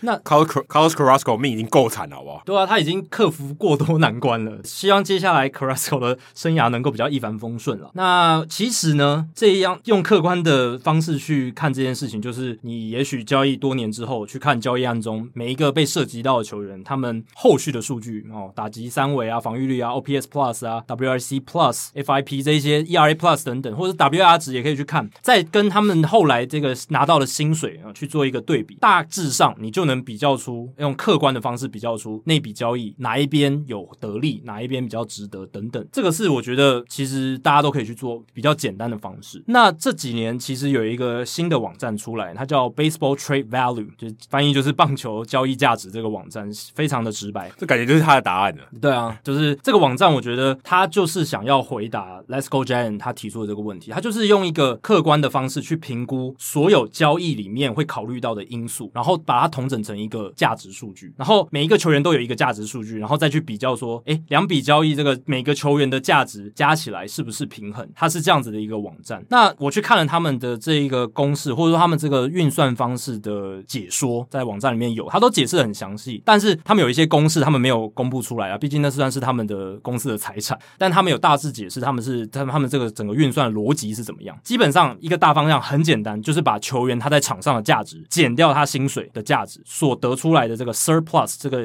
剩余，就是所谓的交易价值嘛。因为你交易价值就交易这些球员的他的这个剩余的价值，就是把场上贡献减掉薪水的这个剩余价值。所以这个就是一个很基本简单的大概念。他们这个网站就是在算这个东西。那大家这个时候大家就想问了，所谓的场上价值是什么？Field value 到底是什么？哦，这个网站 Baseball Trade Value 它就会解释了。他们考量到的因素有 WAR 值，就是球球员的基本表现，还有球员接下来几年他们的数据的预测 Projections。再来就是通货膨胀的因素哦，因为钱会越变得越来越不值钱嘛。再来是球员的控制年限，这个一定要考虑，因为控制年限对于球队掌控球员薪资有很大的影响。再来就是球员的受伤风险，还有球员上下大小联盟的自由度，就是所谓的选择权 Option，这个也很重要，因为有些球员他还有这个上下上下大联盟的这个自由度的话，球员球队搞不好就比较容易把他留下来。那像林子伟，他就是因为没有 Option 了，选择权没有了，这就是可能增加了红袜把他送走的一个诱因，这样子。所以场上价值就是考虑到这一些。那薪资他们会去推估球员未来的薪资金额，这样子啊。所以就是他们会算出一个 f i e l Value，就是场上价值，然后算出一个未来推估的薪资，把这两个相减，就是他的所谓的 Surplus Trade Value，就是剩余的交易价值，这样子。所以他会有一个数字，每一个球员都有一个这个数字，这样子。那最后他们还会再针对市场环境，还有三十队球员的供需状况做调整，因为有时候某一年他可能各队缺自由球员投手的状况比较多，某一年他可能大家呃缺二垒手、三垒手或打者，这个每一年的市场环境不一样，而且交易大限之前跟休赛季的这个市场环境也不一样，所以他们也会哦针对这个做调整，最后得出了这个交易价值数字哦，就是所谓的这个他们最终的运算目标。那这个数字可能是正的，也可能是负的，因为有些球员他可能就是赔钱货嘛，所以他就会是负的。那有些是赚钱货，他的这个交易价值就是正。那这是大联盟的球员运算，那他们小联盟球员还有另一个然后交易价值的模型，所以他们就每一个球员，他们都会有一个交易价值的数据在里面。而且它这个网站很好玩，它里面有提供交易模拟器的工具，大家可以自己去玩玩看哦。你就是可以自己去找两支球队，然后甚至它还有三方交易的模拟器，或者是找三支球队，然后你就是把里面的球员摆上交易桌，它就会自动帮你算哦，每一个球队它得到的球员价值是多少。那如果这两队你摆出来的球员，哎，交易价值差不多的时候，就会被认为是一个不错的交易。然后你还可以把这个你自己设计出的一个交易呢，PO 到它的网站上面，然后大家就会来评价，网友就会来评价，他就可以按赞或者觉得，哎，你这个交易提的不好。像我这边举一个例子，有一个网友呢，他就提说，哎，大都会跟小熊队可以做一笔交易，大都会获得 Chris Bryant，小熊队获得 Dylan Betances、J.D. Davis、Jerry's Familia，还有 Thomas Szapucki 这四个球员。然后这样子的话，大都会获得的交易价值就是二点八，然后小熊获得的交易价值整整体的交易价值就是二，所以其实蛮接近的。乍看之下，算是一个不错的这个交易。这样子，根据这个 Trade Value 这个网站的模型来看的话，但其实它的按赞数四十二个网友按赞，但是也有三十九个网友是觉得这个比交易不划算。就是这只是一个工具啦，就是当然一个交易要考虑的面向非常多。他们就是用他们认为呃重要的一些资讯设计出一个公式，然后得到这一个呃交易价值的数据，但它绝对不是一个唯一的依归。就是交易要考虑的东西还是非常多，所以每一个人都可以还是有可以提出的意见这样子。然后像。下面还有其他两笔，像也有人提出酿酒人跟洋基也可以做一笔交易，酿酒人获得 Miguel Andujar、Domingo Herman，还有 Jonathan Loaisiga，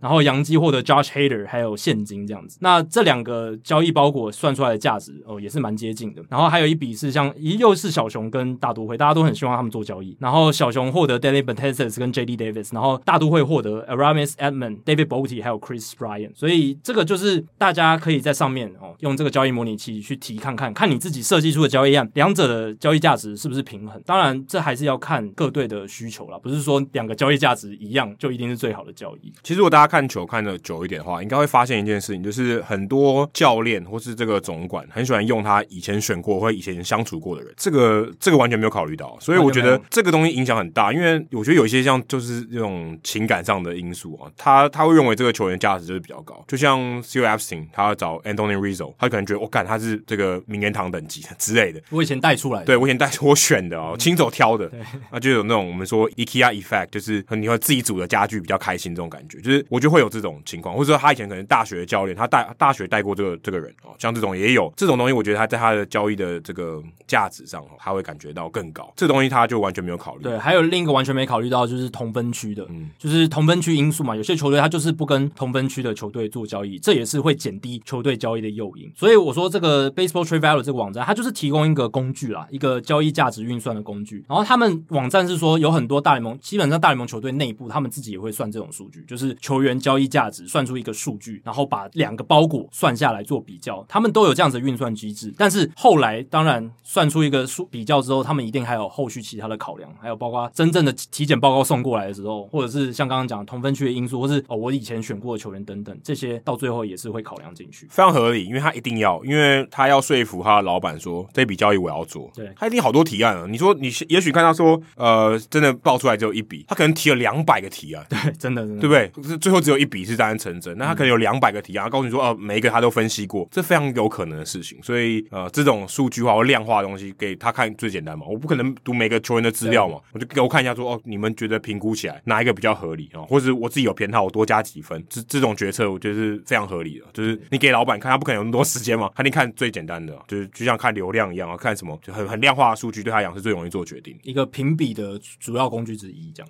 好，刚才提到交易，接下来这个问题刚好跟交易有关啊。他说卡尔尤斯哦，他的本名叫王旭，他说他是来自对岸的铁粉来提问啦。虽然我在大联盟内我是一个小球队的球迷，第一组队是奥克兰跟坦帕湾，不过也和 Adam 一样是红袜球，所以他在红美联有三个支持的球队，有点太多。那毕竟在英超，我的主队是红军利物浦。讲到这里，红军和红魔曼联这两个世仇，两队在六零年代末期以后就再也没有出现过直接的球队间的球员交易，通常都要绕到第三队以后才会交易，像 Mike Owen。那我想问。大联盟最长的球队，两个球队没有交易过的案例是哪两支？间隔时间有多长？为何大联盟没有像红军、红魔这样几十年无球员交易的案例呢？嗯，最后一个问题我觉得有点难回答，因为我觉得大联盟毕竟只有三十队，相对起来是少。因为欧洲的话，可以其实各个联会它其实可以互相交易或者转会，所以它的这个 pool 是更大。所以你要没有两队交易是比较容易，因为它球队都多嘛，对，太多了。这个 trading partner 就就是比较多啊，就是有可能就是忽略掉某些。那他这个题问的很妙哦，他这题提问的时间是一月十五。号，被他一讲哦，刚好一月二十五号，Adam Otavino 就被交易到红袜队了啊，不然这个题目其实哦，也许这个时间会拉得更长。那其实答案就是这个啊，答案就是应该是红袜跟洋基的，因为我查不到有任何两队啊最久没有交易的。但是到 Adam Otavino 之前，红袜跟洋基队的交易非常非常少，有历史以来哦，一九九零年代以前以来，这两队只有二十七次的交易，就是我所谓的交易就是球球员的互换，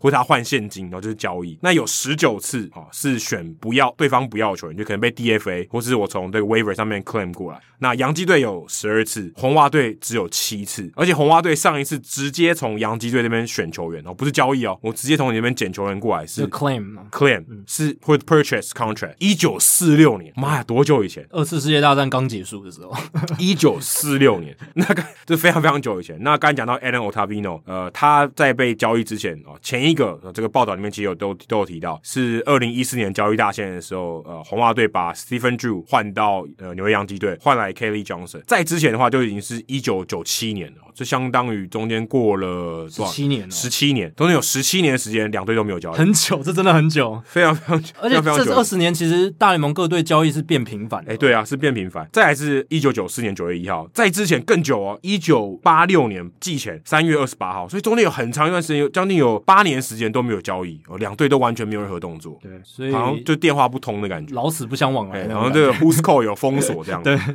那呃，刚好你问的这个时候，刚好有在前一年 MLB.com Andrew Simon 他有写一篇说，一九九八年啊，就是亚历山大响尾蛇跟坦帕湾魔鬼鱼，那时候是魔鬼鱼加入以后，总共有三十队嘛，哪两队的这个交易组合最频繁啊？就是别人把你的问题反过来问，你应该想一想，大家如果给你三秒钟时间想一想，你觉得哪两队最常出现在这个交易的 table 上？就是他们这两队的组合是最多的。嗯，应该不是同分区的。哎，对，应该不是同分区的。答案其实是运动家跟蓝鸟有二十七次哦，最有名的就是 Josh Donaldson 嘛，对，Josh Donaldson 那一笔够够有名的吧，对不对？还有 Brett Lawrie 啊，这些人都过去了。对，还红袜跟教士第二名二十一次哦，像 Craig Kimbrel 哦，对，这够有名的。还像那个 Logan Allen、Manuel Margot，这些都是红袜队跟教士队有来往，其实也蛮多的，对不对？真的想起来蛮多的，很多啊。那水手跟教士也有二十个，所以教士在前三名就有两个，也也蛮可怕的。第四名呢有三个哦，运动家跟皇家哦，都都待过堪萨斯，还有蓝鸟队跟费城人哦，像 Roy Halladay，还有小熊跟游骑兵，这个其实我印象不是很深刻，其实蛮少的，就想到的就是 Ryan Dempster 跟 Kyle Hendricks，嗯，不多哈，大明星不多，但也有十九次哦，所以其实这几队哈，他在这个在二十三年内哦都有交易蛮多次，平均一年一次，对啊，你看运动家跟蓝鸟他们这二十三年二十七次，可以抵掉洋基跟红袜一百多年了，对不对？一百二十几年，对。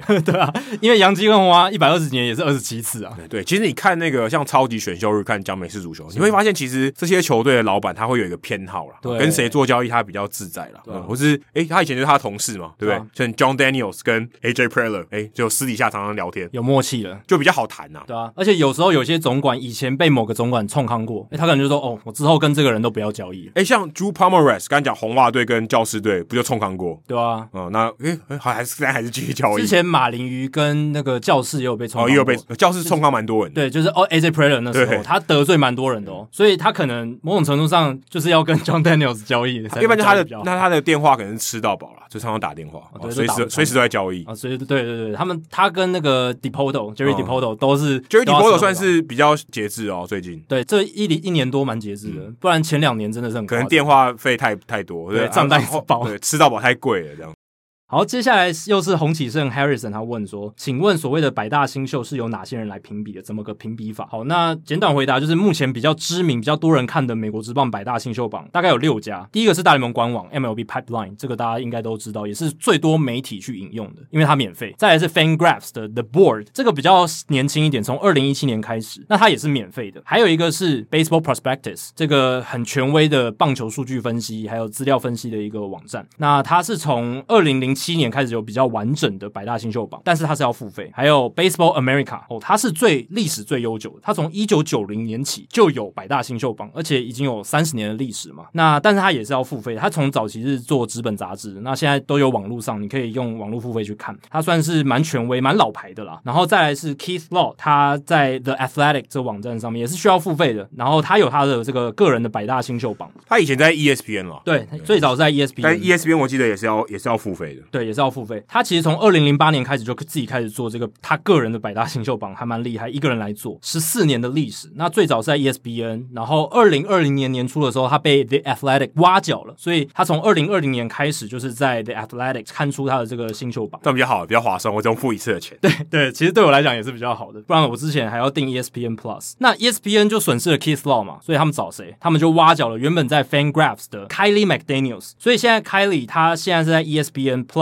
里面做这个。他个人的百大新秀榜，那这个也是需要付费，所以最主要就是这六个。那这个其实评比呢，就是针对所有新具有新人资格的大联盟球员以及小联盟球员进行评比，就是他还没有在大联盟累积一百三十个打数，然后还没有在大联盟投超过五十局，然后还没有在九月前累积四十五天的大联盟年资的人，都会被考虑在这个新秀榜里面。那会针对哪些东西评比呢？通常都会针对棒球员的重要技术能力进行二十分到八十分这个球探习惯的这个指标。去做评比，野手的话就是五大嘛，打击技巧、挥棒力量、跑垒速度还有能力，然后手背还有传球臂力，就 five tools，对，就是 five tools。投手的话就是他的控球能力，还有各球种的评价，然后最后是所有选手都有一个，就是他会有一个 overall 的整体未来性的评价。这个我觉得灌水的这个空间就很大，每，就是每一家他的标准可能就会有，我知道，他就他一球一球都没投，一球都没打，他就灌水灌未来性灌超多。对，但我自己根据我自己看这些评价的经验，我是觉得他们都比较保守，他们都有一些。看起来哦，能力值还不错，结果他们评未来性好像都只有四十五，就是 below average 或者五十，就是他们通常都是在四十五到五十五这个 range，很少会跑到五十五以上的。像 Wonder Franco 这种七十八十的这种，就是非常非常少见，就是一年可能只会出现一两个。那他们是怎么评比呢？方法就是大部分最主要都是用亲眼去看选手比赛，然后呢，辅助资讯包含了他们会跟其他的球探去聊天，去诶探寻一下他们看到什么，还有其他业内人士，比如说球员发展部门的。主管啦，球球队的总管等等，来去了解他们的一些看法，所以其实是蛮传统的方法来做。对，其实最主要就是要亲眼，他们很重视亲眼去看这件事情。如果眼睛看不到嘞，用听的，就听的，或者看影片，看眼睛看不到还看影片。哦，你说他瞎掉是不是？就是跟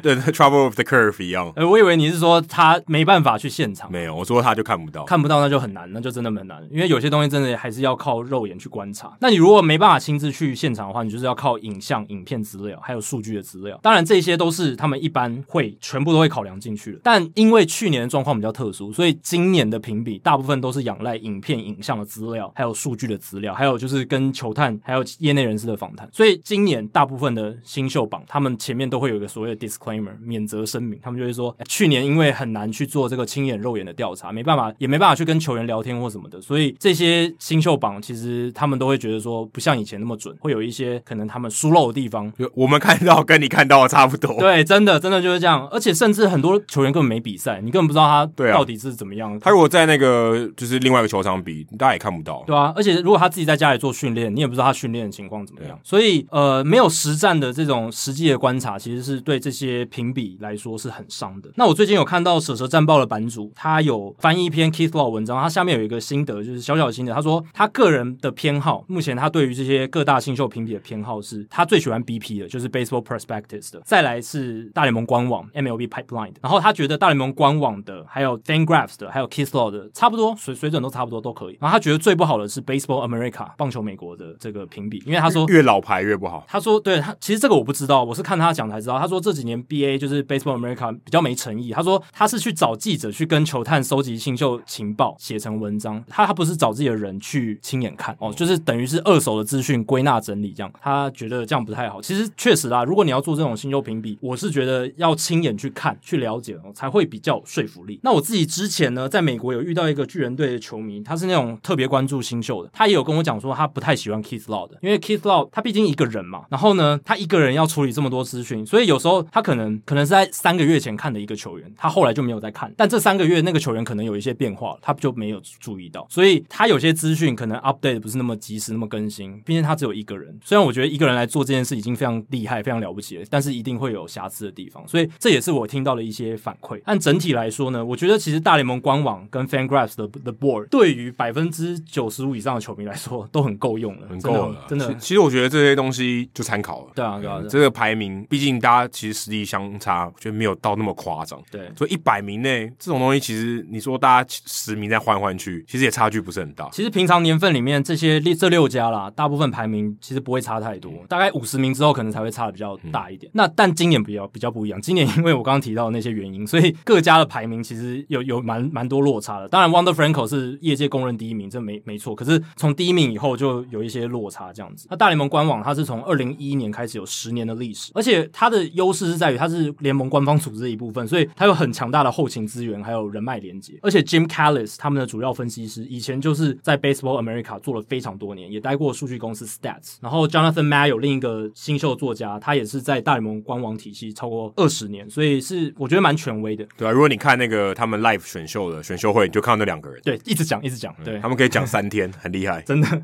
那 FanGraphs 他是最早是 Eric Longenhagen，还有我刚刚讲了 Kylie McDaniels，他们两个人一起做做这个 The Board，但是后来后来二零二零年 McDaniels 就被挖角了嘛。不过 Longenhagen 他跟 McDaniels 他们有一起撰写一本书叫 Future Value，他们就是用这本书来分享他们评比新秀的方法。所以如果你对更详细这些他们怎么评比新秀，怎么了解这些棒球技术有兴趣的话，可以参考这本书叫 Future Value，就是未来价值这一本书。那 BP、BA 这一些我有有时候也会看。那当然各家的。他们都有他们自己的这种评比的方式跟一些想法啦，但以往年其实我是觉得落差不会到非常大。那 Keith Law 我刚刚讲了，他他的方法就是他尽量亲眼去看到每个球员，辅以数据，也会参酌业内人士，因为他人脉很广。可是他的缺点就是说，他可能有时候 update 没有办法那么快，这样子。好，接下来是奇顶 Tom Brady 哦，恭喜你拿到超级杯冠军啊！奇顶不这奇顶，我记得好像在苗栗吧？我以前嗯，以前住头份哦，小时候住头份，奇顶应该是在苗栗。嗨嗨，主持人们，我身为一个光芒队球迷，所以今天光芒队球迷还蛮多的。嗯、对巨蛋想当然非常熟悉，不知道两位主持人对一九七零年代、八零年代的巨蛋还有两用球场的这个风潮有什么看法呢？为什么这个风气又消失了呢？个人喜欢，非常喜欢尊品康纳球场，红鱼真的很好摸，所以你有去过尊品康纳球场，不错哦。那我觉得其实就是一个风潮吧，其实就是呃，大家这种东西追求新的东西是很合理的。那如果你真的要说一个明确的时间点的话，就是精英队球场 Camden Yards，它在一九九二年盖好以后，就开始一波算淘汰潮啊。就大家觉得说，呃，这些室外球场，然后美观啊，然后是结合当地的这个地景啊，复古的复稍微复古一点，但是也有点现代的东西，大家、嗯、觉得大家比较喜欢啦，就是一个风潮。我也不能说谁哪个比较好，因为我觉得就是一个风潮。这个年代的美感，对这个年年代大家比较能接受。大家觉得可能某些东西不合时宜了，就举个例子，就是说可能以前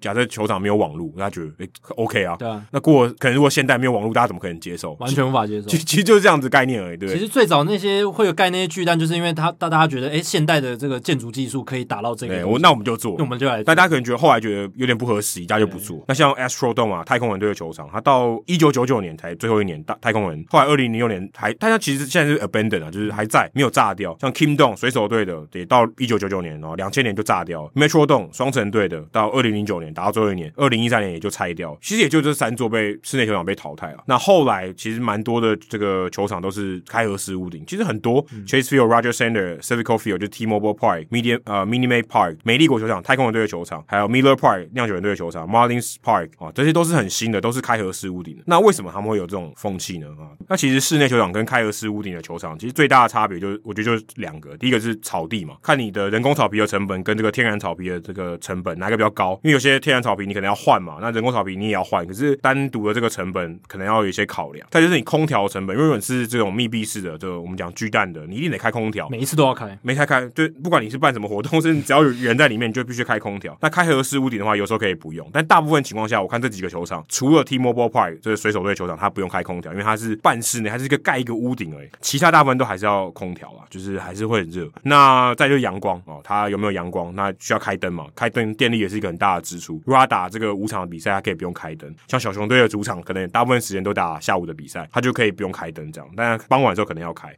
再还有一个很大原因是，大家可能会常常讲的，就是人工草皮比较容易伤膝盖啊。跑步的时候，它的柔软度比较差，所以你可能跑步的时候，哎，你的膝盖的负荷比较大一点。所以也有一方的人认为，这个 Astro Turf 太空人的这个用的这个草皮，就是刚开始他们使用这个人工草皮，旧一代的这个人工草皮比较容易有一些问题。但新的康可能有慢慢有在改良。那如果你讲到说两用球场，就是这个我们想讲的水泥甜甜圈啊，Concrete Donut，还有 Cookie Cutter，就是好像他们讲说做饼干做饼干的模型啊，这样一个圆圆的，然后一个一个复制这样。对。两种意思，一个是它圆圆的，另外就是它一直复制。嗯、那其实现在只剩一座嘛，就运动家的主场 Rickey Henderson Field。那我觉得其实它，如果你以实用性来讲，其实没有没有被淘汰的理由。它其实蛮实用的，因为你一个腹地你就盖一个球场就好，大联盟跟这个美式足球一起共用，我也不用占那么多腹地，我要两个球场，停车场就共用嘛，反正你就盖在那里。那我今天没有球季的时候，哎、欸，有另外一个可以接上，那我就可以一直利用这个场地。其实以经济的效益来讲，我觉得是比较好。嗯、那美式足球跟棒球基本上它的这个赛季的交叉是比较少，就八九月、十月。如果你打进季后赛的话，你可能就影响比较没有那么大了。所以我觉得，其实以经济效益来讲，其实比较 OK。但是最主要原因是没有特色，因为你把这个东西围起来，然后没有背景嘛，然后大家这个圆圈圈，对，大家形状都一样，就讲 cookie cutter，就一个复制，一直复制一个，嗯、那没有什么特色，也没有什么都奇形怪状，说，哎、欸，这个有 green monster，然后那个没有，哪个比较近，一个比较奇怪的角落，这种它就比较少，没有比较没有办法做这种事情。而且普通来讲，颜色也比较单调一点，也比较单调，就是后面有一个，就都是都水泥色比较多，或或你都看到这个观众席嘛，没有没有看到看不到什么东西。所以像 Pickle Park、Camden Yards，它就有结合古迹啊。如果有听那个呃棒球伊甸园的话，你就知道、嗯、Busch Stadium、Oracle Park，它后面有地方的特色，有海湾，有这个有这个拱门，结合地景，你可以看到一些东西，就有一些特色。你看到这个比赛的时候，有一些特色，去观赛的体验也比较好。那其实呃，真的要回头来讲，除了刚才讲 Rickey Henderson Field 以外，Global Life Park 就是游击兵之前的球场，其实也蛮像 Cookie Cutter 的，因为它是没有背景，它中外也是也是围起来的，是一个他们的办公室，所以也算是这种类似。那就比较单调，啊就没有背景。我觉得其实整体来讲。实用性，我觉得其实多功能的是比较合理啊，纯粹是因为大家觉得不喜欢啊，比较难看。不然不然，如果真的我是市长的话，我其实鼓励大家用多功能球场。我腹地比较小啊，我交通问题，今天两个球场，哇，我两个地方我都要疏通，哎，对不对？很累。你这一个球场我就一个问题啊，两个球场可能是更多的问题。而且你看日本职棒，其实大部分都是巨蛋球场，嗯，然后像东京巨蛋也很具有代表，但但这个可能跟气候有点关系。但其实有开合式，现在有开合式的球场，对开合式的话，它也像 Miller Park 也很冷啊，密尔瓦基也很冷诶，对啊，对不对？你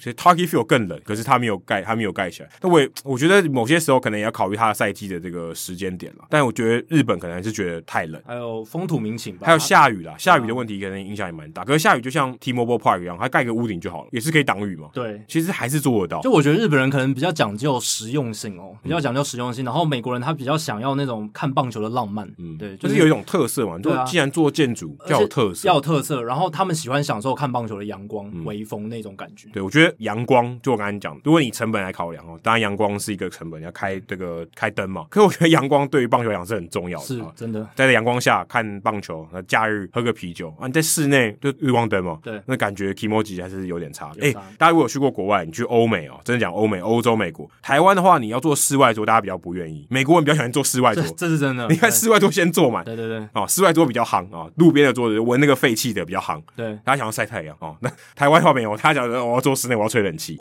欧美那些国家真的很多那种餐厅露天的座位超夯的，嗯，大家都想先可能露天先坐嘛，对，当然比较次等的位置是里面，好，但这个风土民情不一样。但我觉得棒球，我自己是比较偏好啊，就是有有开合式屋顶，嗯，热的时候吹冷气嘛，对不对？你想要阳光就阳光啊，那你养草地也相对比较简单一点。我觉得开合式屋顶是比较适合。如果你真的有一些天候的因素，那我觉得开合式屋顶是比较适合的。所以其实台北大巨蛋，我觉得我个人来讲，我个人的意见，我觉得是过时啊，这个设计师不好，成本太太高了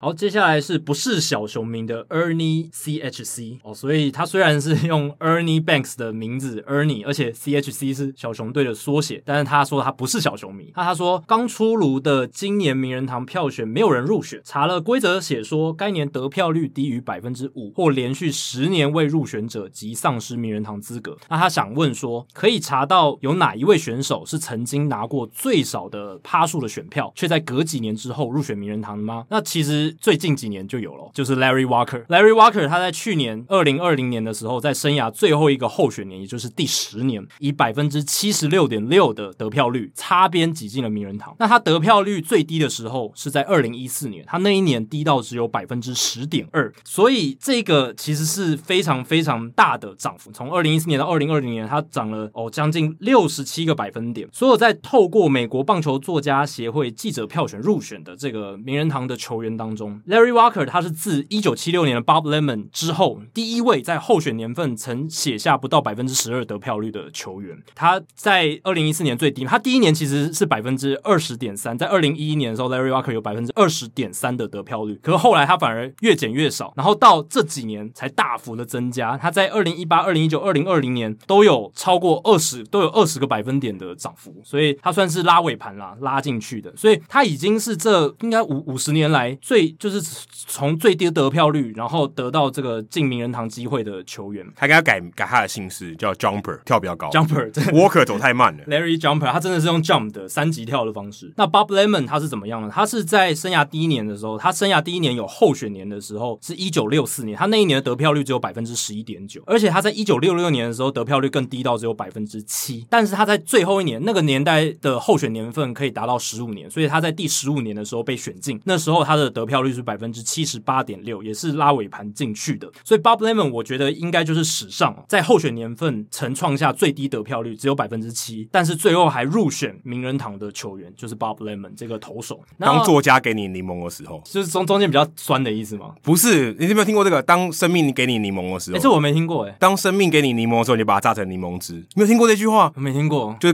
给你挫折的时候，你要欣然接受，okay, 就是怡然接受这样，然后想办法找到好的东西，找到这个挫折中正面的东西。可能有看过。但没留下印象，这不是俗谚嘛？就当生命给你柠檬的时候，你就榨成柠檬汁。所以 Bob Lemon 他真的是做到了这件事。对他，对他爸就给他柠檬。对，因为他其实他的生涯就是真的边缘啊，名人堂边缘。那后来是有很多记者的鼓吹之下，哦，他才挤进去。那说到记者鼓吹，还有一个值得一提的就是 Bird Blyleven 这一个大投手。他其实你如果看进阶数据，他的 WAR 值超过九十，怎么看都像是一个百分之百第一年首年候选就入选的球员。诶，没想到他其实在这个候选榜单上面。待了非常久，他从一九九八年就已经有获得这个候选资格了，但他第一年的这个得票率只有百分之十七点五，为什么呢？因为他的胜投数没有超过三百，而且他败投数非常多，他败投数两百五十场，所以这增加了这个他进名人堂的难度。而且那个年代二十几年前，大部分的记者相对保守，呃，传统派的还非常多，所以他 Bert Blyleven 他在前几年就是候选前几年，他的得票率一直都很低迷，大概百分之十、百分之二十几这样子。后来有很多数据派的作家。写文章，呃，写各式各样的专栏，去大声疾呼，帮这个 Blyleven 拉票。他最后几年呢，在二零零八、二零零九那几年，就得票率就往上。最后在二零一一年的时候，他终于以百分之七十九点七的得票率进了名人堂，也算是日食之后拨云见日。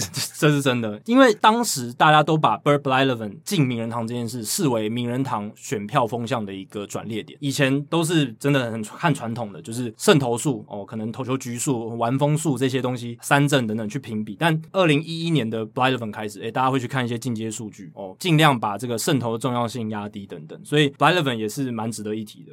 好，接下来又是洪启胜哦，洪启胜今天洗版了哦，下次要节制一点哦。我希望大家多多啊、哦、把它排挤掉，没有了。其实我们有在这个听众信箱有写说，希望大家尽量一个月一提，对，一个月一提啊。但是刚好你最近比较多问题啊，给我们贡献蛮多，贡献蛮多。那要请教一个大联盟薪资的问题，他知道大联盟谈的都是年薪啊，啊，也不见得都年薪啊。那这个年薪是怎么样的领法呢？打完一年以后一次领呢，还是没打钱就先领？领年薪真的是一年领一次吗？还是有像一般上班族一样领月薪？通通答案都是错的 啊，全错。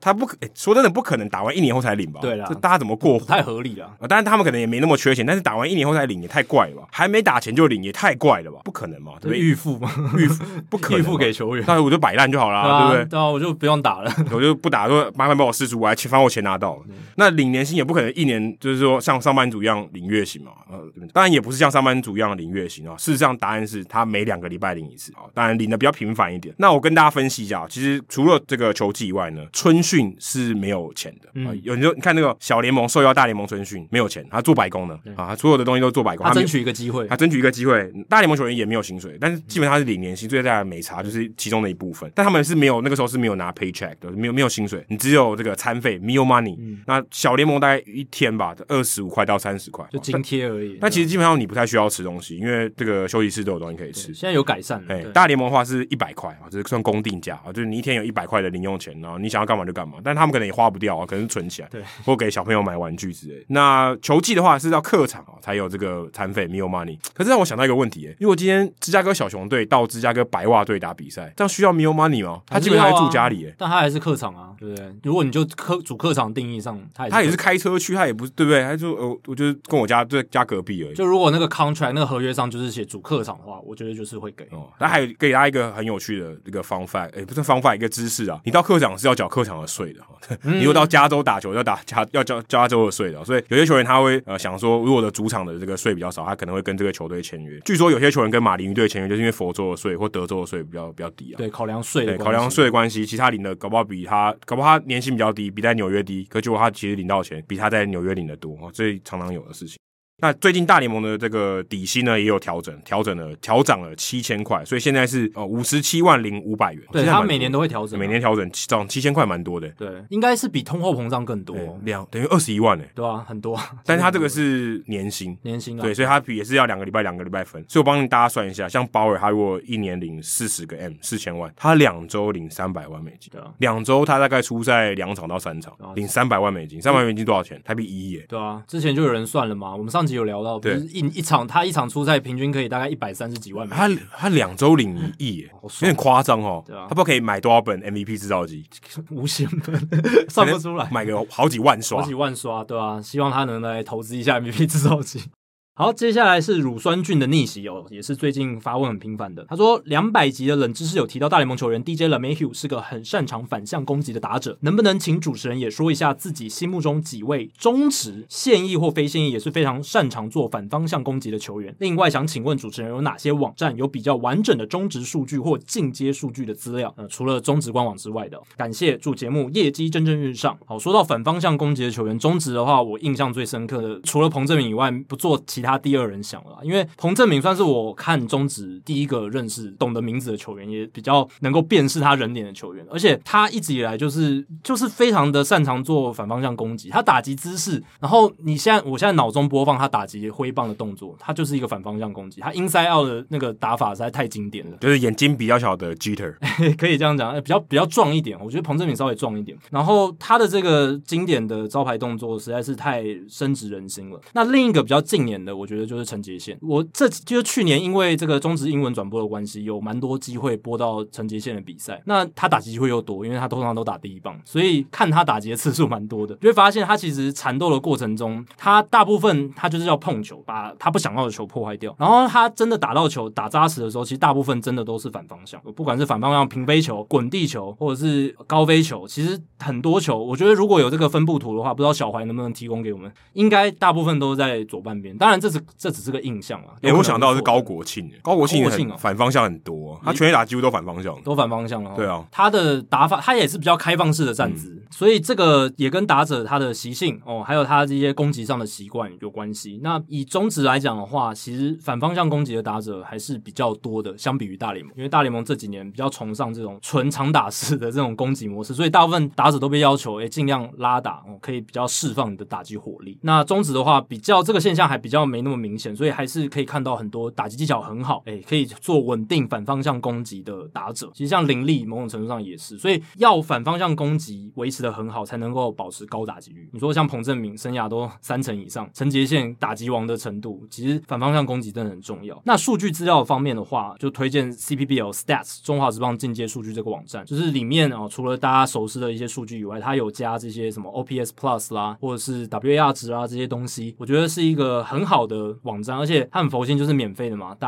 家任何网友都可以上去查。那记者朋友，如果你是记者朋友的话，应该都知道我们还能取用一个中职记录组跟外部厂商合作的一个数据资料库。那这个是当然是方便记者朋友还有记录组他们在查找资料更更加方便。不过这个是没有对外公开的，呃，比较可惜一点。那我自己去年的时候是有幸可以用用到这个资料系统。那这个系统虽然呢，它查找数据要花一点时间，可是它能够查到的数据跟记录其实是蛮多的。其实只要记录组有记录下来的东西，里面基本上都能查找得到。甚至他们也有整理一些进阶数据，像 WRC Plus、OPS Plus、投手的 WAR 值等等。只是比较可惜的是，手背数据上面还是比较缺乏一点。这个也是目前中值数据最缺乏的一块，就是手背的评价。好像有足球记录，但是我是觉得那个查找上，或者是可能也没有公开出来，可能还是在资料库里面，就是没有很好的去把它整理出来。这个问题不能继续讨论下去了，这个会讨论非常久。对啊，所以如果大家对于这个中华之棒的进阶数据，还有一些资料库，呃，还有兴趣的话，可以询问我们的来宾，就是第一百八十四集的安正养上他自己有整理一些东西，然后也可以提供一些工具给各位。好，接下来又是洪启生，他想问一下，大联盟季后赛从一九六九年到一九九三年都是三个系列赛，就是美联冠军赛、国联冠军赛和世界大赛，所以当时是没有分区系列赛的。那一九八一年却是个例外，居然有七个系列赛。那这一年的季后赛赛制和他年有不同的原因，是有什么特殊的原因吗？非常特殊，就因为罢工嘛。啊，当时这个呃季中就有罢工。如果你去看一本书叫《Split Season》，就是分一半的球季，一九八一年 Bill Littlefield 他写的书，在这里面就是啊，算记录了整个这一年罢工的这个情况，还有当时复工的情况。你可以去看这本书。那其实当时罢工主因，简单来说呢，就是球团认为这个 FA 自由球员市场那时候刚开放没多久嘛，他认为说，哎、欸，这个球员这个身价暴涨，我要花太多钱。那我如果今天我失去这个球员，因为我我如果付不起的话，我损失很大嘛。我觉得，哎、欸，这个好像不太对吧？这个战力平衡，如果今天花不起钱，按那干丢，对不对？主力球员就跑走了，都都被人家挖角。对啊。所以他希望说，哎、欸，如果我的主力球员被挖走的话，我是不是可以有补偿？然后说 maybe 选秀或什么的。所以他们还才谈一谈，就后来就有点那种 quality offer 的这种雏形，说如果。你的特定球员在 FA 市场被别的球队签走的话，你的球队可以获得这个补偿选秀钱。所以就是从那次这个罢工开始的。那当时是六月十二号罢工哦，维持了五十天，后来才复工的。当时有七百一十三场比赛，因为罢工没有打哦。他算了一下哦，当时损失一亿四千六百万美金。这个钱在那个年代更大，更大。所以那大家受不了，五五十天我就损失一亿多美金哦，这没办法。所以他们就必须调停嘛，说，诶，我们想办法，可不可以，可不可以怎么样？那你说到为什么他们会？有这个特殊的这个季后赛制度，其实主要的原因是因为当时的这个联盟主席 Kuhn 他说他觉得要分上下季啊，就有点像中华职棒这样。为什么要分上下季呢？他理由很妙，其实我觉得蛮有道理。那当时罢工嘛，说诶我们中断了五十天，为什么要下半季？他觉得上半季呢有些球队呃打的不是很好，但我们现在休息了一下，对不对？如果我们归零会不会比较好？就好像如果是下半季冠军，就好像统一狮一样，我是不是不要放弃啊？如果今天就像富邦嘛，富邦打到最后一名嘛，因为他还是下半季还是有机会夺冠，差一点哦。如果他今天看整年度，他还是最后。一名，那就有点吃亏，所以他觉得，哎、欸，那我不如为了刺激大家的这个竞争性，那我们把下半季就归零，我们重打啊，就是上半季跟下半季分两个半季，然后来打这个冠军，所以当时才会有这个系列赛。那为什么会有七七个系列赛？很简单，想要赚钱嘛。当时因为他们有亏了蛮多钱，刚才讲一亿四千六百万，用季后赛弥补回来。季后赛我说，哎、欸，我尝试多打一点，转播权我多赚一点，很合理嘛。跟去年状况一模一样，就是因为球季缩减，所以他们扩编季后赛要赚更多钱。对，所以呃，过了三四十年哦。还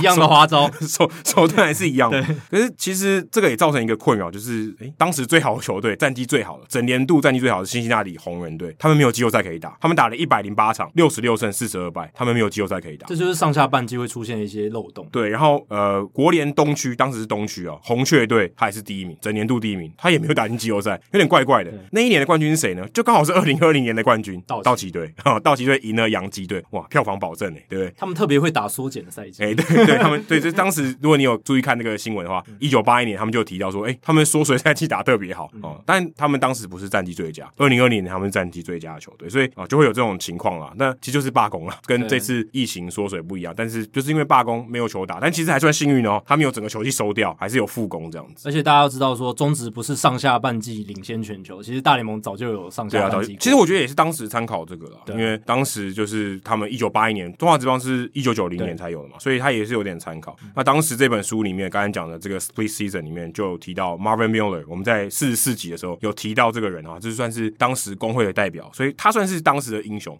库姆反而被骂的比较惨啊，说你怎么搞这样子啊，就是怎么没有控制好这样。但 Miller 他因为代表工会去调停，所以获得蛮大的掌声，也算是为为他的这个历史做过定位。四十四集那时候我就已经讲人物来讲，对，也蛮多的。我们记得有几集是好书我来读了，因为球场三十出头集就结束了，对，所以我们讲了一百多个人物，有哦，可以整理成书了，一百多个，蛮夸张的。因为有有几次是我们讲好书我来读，对，但是也没有多少，好书来读没有很多，大概十十几集，对对对对。但人物来讲有破百人呢，对啊，有点可怕哎。中间还有转学生周记哦，对哦，对对对对，所以那哦，那那对，那还好，那还好，可能没有那么多，五十到一百个吧，五十到一百个，超过一百个人太离谱了。好，接下来是欧大最后一题了。他说，在二零二零赛季，Luke Voit 成为全垒打王之后，杨基的打线目前有三个曾经的单一联盟全垒打王。想请问，历史上有发生几次这样的事呢？诶，这个还真的不好找，我还没有找到一个真的最完整的统计数据哦。这个历史上总共发生次数还没查到，但绝对不止杨基二零二零年这一次。我自己一个一个去查，我发现的是有九个，总共有九个。然后呢，最近其实其实这个非常近就有发生过，除了杨基二零二一年这一次以外，二零一七年的巴尔的摩精英队就有了 Pedro Alvarez、Chris Davis，还有 Mark Trumbo。Pedro Alvarez 是二零一三年，然后 Chris Davis 是二零一三还有二零一五的全垒打王，Mark Trumbo 是二零一六年的全垒打王。那这三位都是所谓的那种 three true outcome，然后但是击球率又不够高，所以最后都被大联盟淘汰了。三振太多，打击率太低。所以其实二零一七年巴尔的摩精英队就有发生过这件事，而且巴尔的摩精英队他们在这个二零一零年代中期出过连续四届全垒打王，Nelson Cruz、Chris Davis 哦，Mark Trumbo，然后再来是二零一一还有。二零一二年的纽约洋基队，Mark Teixeira、Alex Rodriguez 还有 Andrew Jones。Mark Teixeira 在二零零九年的美联全垒打王，ERA 就五届全垒打王，二零零一、二零零二、二零零三、二零零五、二零零七。Andrew Jones 大家可能忘记，他在二零零五年的时候其实挥超过五十轰，他是那一年的国联全垒打王。所以 Andrew Jones 他二零一一还有二零一二年到洋基的时候，就变成洋基队有三个哦，在一个打线里面就有三个单一联盟的全垒打王。再来的话就要比较早以前，就是一九八五、一九八六年的波士顿红袜今 Rice、Tony Armas 还有 Dwight Evans、Jim Rice 是一九七七、七八、八三年，然后 Armas 是八一还有八四年的全垒打王。但是这个有点掏家波，因为 Dwight Evans 他是在一九八一年这个刚才提到的缩水赛季的全垒打王，大概二十二轰而已，所以他没有真的完整赛季的全垒打王过。不过技术上来讲啊，八五八六年这个红袜队还是有三个全垒打王在他们打线里面。然后最后一个是旧金山巨人队，六三、六四、六五、六六年，他们都有 Willie Mays、Willie McCovey 还有 Orlando Sap Cepeda 这三个名人堂球员现在都在外面是雕像，对，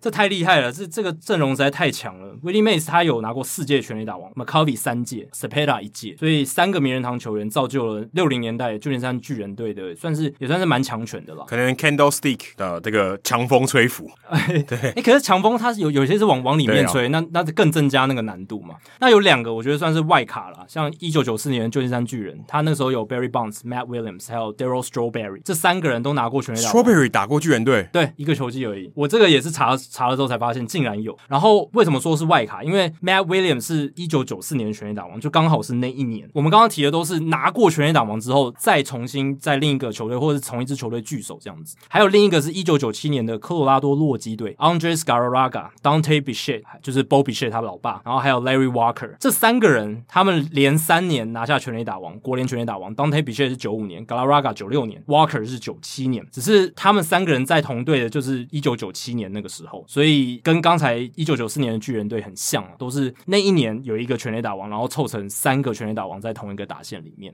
我想要在最后的时候岔题一下，因为我最近有听那个另外一个 podcast 叫马克信箱，它也是一个就是以听众信箱为主的一个节目。我听到它里面其实蛮多人的提问都是聊一些他自己人生的故事，或他有一些开放性的问题给大家。我我我们自己在准备听众信箱的时候，也会发现蛮多听众会想要问一些比较像是记录型的问题啊。我我希望大家这个这件事情是呃可以少一点。我希望大家可以也许多问我们的一些想法，像 Jeff，我要鼓励 Jeff。Jeff 这个问题就蛮有趣的，说如果我们想要经营球队，我们会怎么做？我们待会提供一些数据或一些我们的看法，然后有一些内容的资料。我觉得这些东西对大家可能更有帮助啊。我觉得有些东西当然是比较难查，也许我们有办法比较快的查到，但我觉得基本上大家还是可以自己练习去查查看，或是如果你今天有这些问题，对不对？我建议大家怎么做？社团发问，社团发问啊，大家有可能可以帮你帮你查查看。如果你真的查不到，我相信一定有人可以查到，因为其实我们准备的时候，我们也是去查的嘛。或者我们有一些有一些记忆的印象，我们可以去查。我们可能也许查的比较快，但我会更希望大家多问一些哦比较开放性的问题。对啊，比如说像刚才那个全垒打的数据的问题，你就可以问说：哎，我查到这个数据，那可能问说为什么会有这样子的现象？嗯、为什么洋基队可以同时有三个全垒打王在队上？类似这这样子的感觉了。我觉得大家会蛮好奇的，大家会，我觉得在社团里面，大家风气也会会蛮乐于讨论的。所以我希望大家可以多多利用。那我觉得听众信箱尽量你可以问一些，哎，如果真单最好是只有我们才可以回答的问题，我觉得更好。或者你想听听看我们的意见啊，你有什么想法跟我们交流？我觉得这这样比较好。对啊，不然其实你这种社团里面，哎，跟大家交流也不错啊。对，如果你只是单纯想知道答案，在社团里面发问其实更快。嗯、那应该说有一个标准答案，对，其实会会更快的得到。所以这也是为什么之前有些朋友他们问就是比较单纯数据问题的时候，哎，我们除了讲那个答案，我们自己还会多加一些讨论进去，这样子才能比较有意义。对啊，不然我们就是帮你 Google 的服务。对哦，我是觉得这样有点可惜啦。是。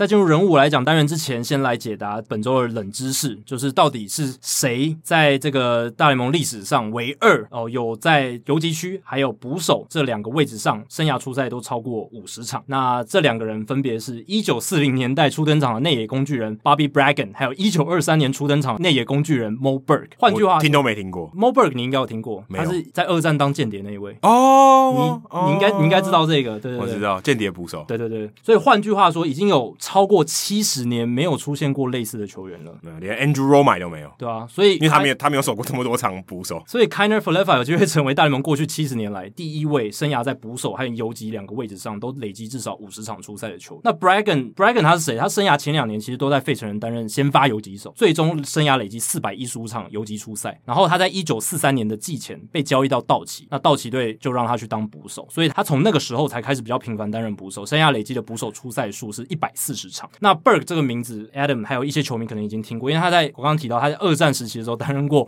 美国间谍的故事，其实广为流传，是一名传奇的人物。他升上大联盟的时候其实是一名游击手，但一九二七年的时候呢，Berg 所属的白袜因为受到一连串伤兵噩耗的袭击，导致球队缺捕手，所以当时的总教练 Ray Schalk 希望有球员能挺身而出，愿意来担任这个替补捕手的工作。最后就是由 Berg 来成为那个人。没想到从那个事件之后，Berg 就变成专职的捕手。或许是因为打击不佳，所以他没有回到其他内野的位置。他打击不够好，所以就是以捕手为主。他后面生涯累积了五百二十九场的捕手出赛，其实还蛮多的。而他在生涯在游击的出赛，其实只有八十四场。那 Kiner Falefa 他如果真的达到了这个五十场的游击区出赛的话，他还有机会变成另一个纪录的保持人，就是生涯在捕手、三垒、游击生涯都累积超过五十场出赛的球员，他也会成为史上第一位。这个真的是很了不起。他的生涯轨迹真的很特别啦。他最早先是从捕手被移到三垒、二垒，一开始是在三垒然后去年拿到三垒的金手套，然后。今年又要被移到游击区，而且他其实之前也有在二垒出赛过，所以未来他搞不好还有机会在二垒客串嘛，所以他也有机会累积在二垒生涯出赛超过五十场，所以他也会 有机会成为哦史上在二垒三游击三垒捕手等四个位置都累积超过五十场出赛的大联盟球员，史上第一人。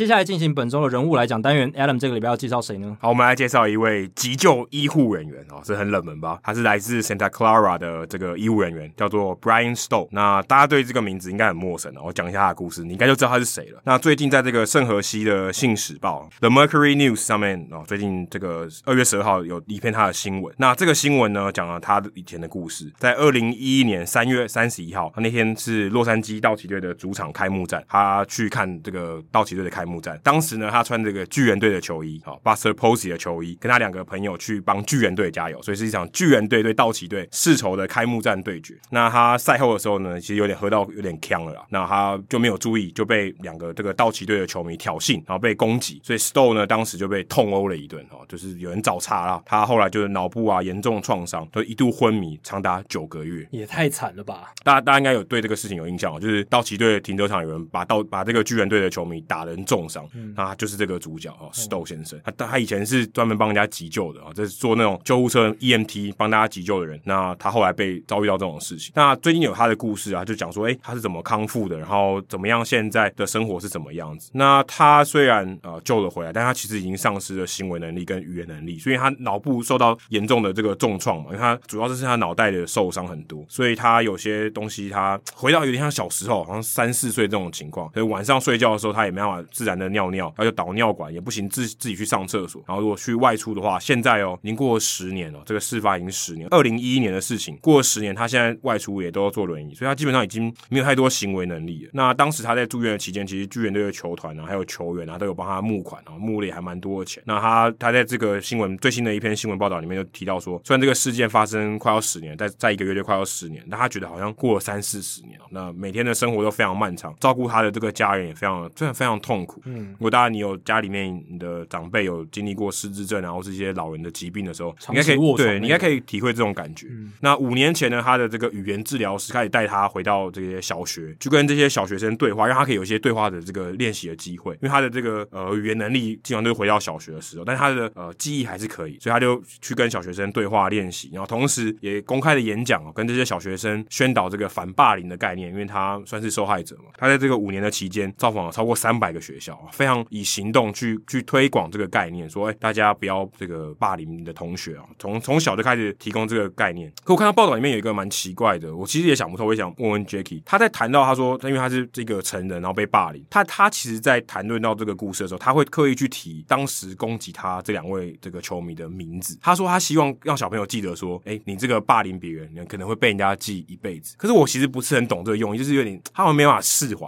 就是他让这个两个人的人名一直在他的脑袋里面，一直不断的被提起。他每次去演讲、去分享，都要提到这两个人。我我自己是不太能理解，如果是我，我不能说我是他，但是你就觉得说这种事情应该尽量不要提到那个名字哦。嗯，就是有一方的说法，一定是说要把这种事情忘掉，尽量不要去想起，不要想起那些痛苦的回忆。但从另一个角度讲，也有人说，你要面对你过去的痛苦，你才能从痛苦中走出来。这这种说法也是有，但我觉得真的很难去，这怎么讲？就是去感同身受，因为这个受到的创伤实在是太大了，而且我也不太清楚他的这个心理状态到底是稳不稳定，对不对？就是脑部受到重创，这是其实很复杂的东西，所以我觉得这真的很难讲，就是要依个案每个人的不同的情况去面对这样。但对，也因为这个新冠肺炎的疫情的关系，所以很多活动他也没办法去，也没办法去小学，所以他现在都改成线上的分享。不过其实我自己感觉到说，这种分享还是现场比较有震撼。你看，说他头部的这个重创啊什么，你在电脑前面看，我觉得那个影响力没有那么震撼，所以其实有点可惜啊。那再来更新一下，说这两位的攻击他的球迷，他在二零一四年就三年后就被判有期徒刑。那这个主谋的呢叫 Louis Sanchez，判了八年的徒刑啊。Marvin Norwood 他的同伴判了四年的徒刑。那我特别去看了一下当时这个法官宣判他们的这个影片哦，宣判他们罪行的影片。那时候 Sanchez 在宣判他的时候，他还他还笑了一下，嗯，是不是讲 smirk，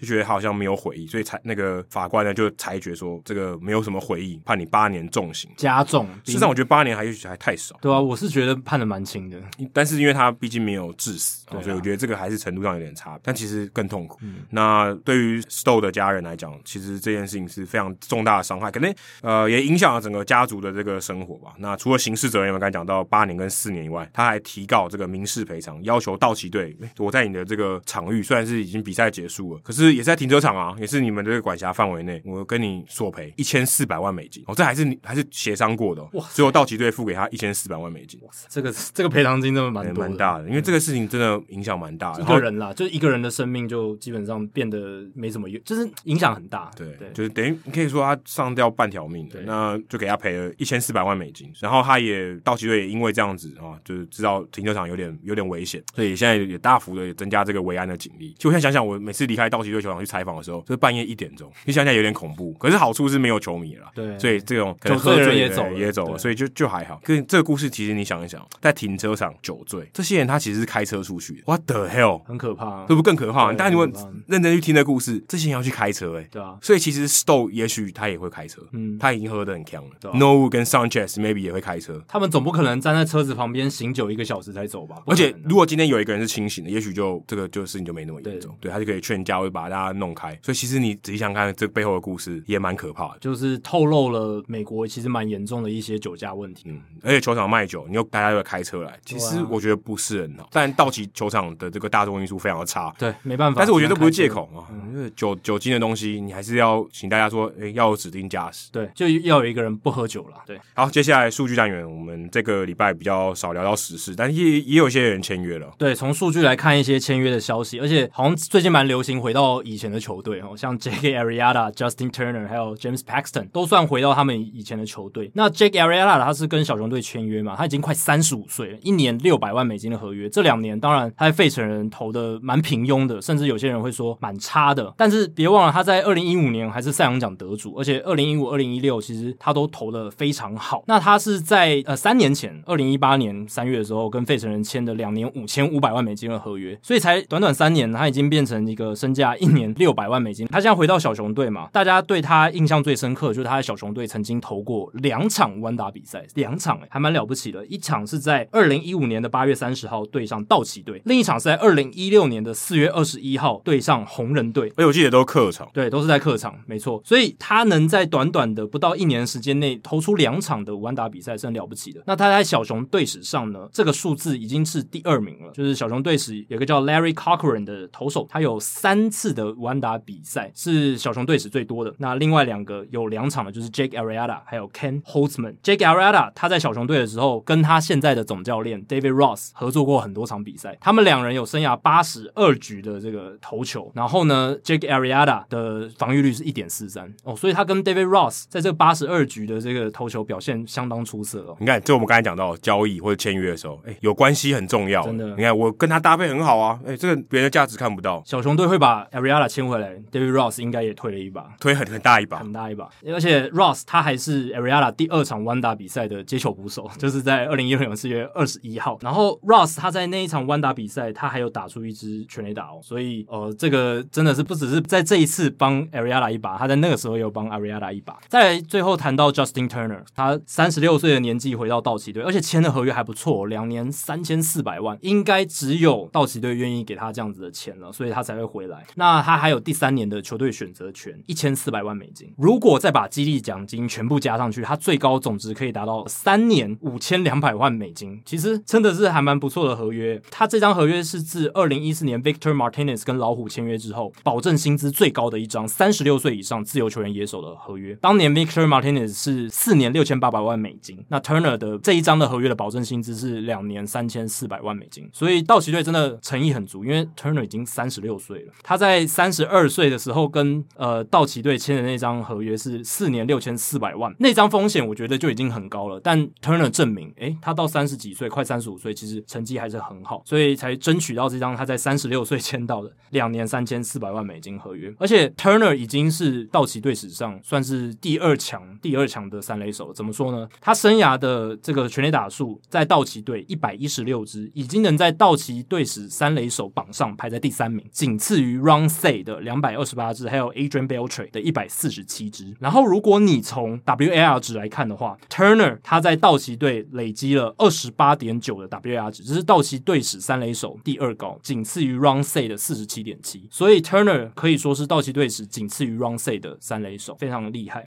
然后呢，最后我想讲的是，道奇签了这张合约之后，他们的这个团队薪资已经冲破两亿五千万美金了，非常非常高。然后呢，我有大概去算过了，他们接下来如果他们没有删减薪资，如果没有交易或者怎么样删减薪资，他们今年预计要支付大约一千九百万美金的奢侈税，因为他们已经突破那个税线最高的那个门槛了。不如给 Stowe。对啊，把把这个钱捐给 Stowe，搞不好还有更更有用处。这样，哎，但这个钱会变成大联盟的中央基金。对啊，中央基金会分给小小市场球队。然后呢，还有一个。惩罚就是他们今年的首轮选秀顺位会被延后十个位置，没差了，没差，OK 的，都已经这样子了，都已经要对啊，都已经读 Super Team 了，OK，冲破这个奢侈税门槛，一次就冲破非常多，也把这个他们的老三垒手延揽回来，所以道奇队现在阵容又变得很完整了，野手这一块也补起来了。我觉得可以先准备好他退休号码了，应该已经可以挂上去了，真的应该可以挂上去。他道奇队退休号码应该要退休他的号码，他队史第二强的三垒手，这个历史地位已经定下来。有人说 Cody Bellinger、Mookie Betts 还早的、欸，还对不对？还早，至少 Turner 应该是是道奇队近十年来最有代表性的人物。嗯，还有 Clayton Kershaw，Clayton 对啊，Clayton Kershaw，Corey Seager，但是 Corey Seager 还还还还早一点。我觉得 Turner 真的是很重要的一个人啊，因为他算算是在道奇队改变他的人生的这个整个职涯的轨迹，他自己应该也很感谢道奇队。好，以上就是《Hito 大联盟》两百零四集的内容。那如果大家喜欢我们节目的话，请记得不要推荐给你的朋友，因为如果这样做的话，你以后呢你就不是朋友里面最懂大联盟那个人了。如果你对棒球有相关的问题，也欢迎写信到我们的听众信箱，你可以在我们的节目叙述和官网 hitomlb.com 上面找到。那大家也别忘记到 Apple Pocket 上面给我们五星评论，还有留言回馈，让我们可以做得更好，也让那些还没有听过 hido mlb 的朋友能够更快速了解我们。那如果你写的不错的话，我们会在节目开头念出来分享给大家哦。谢谢大家，拜拜，拜拜。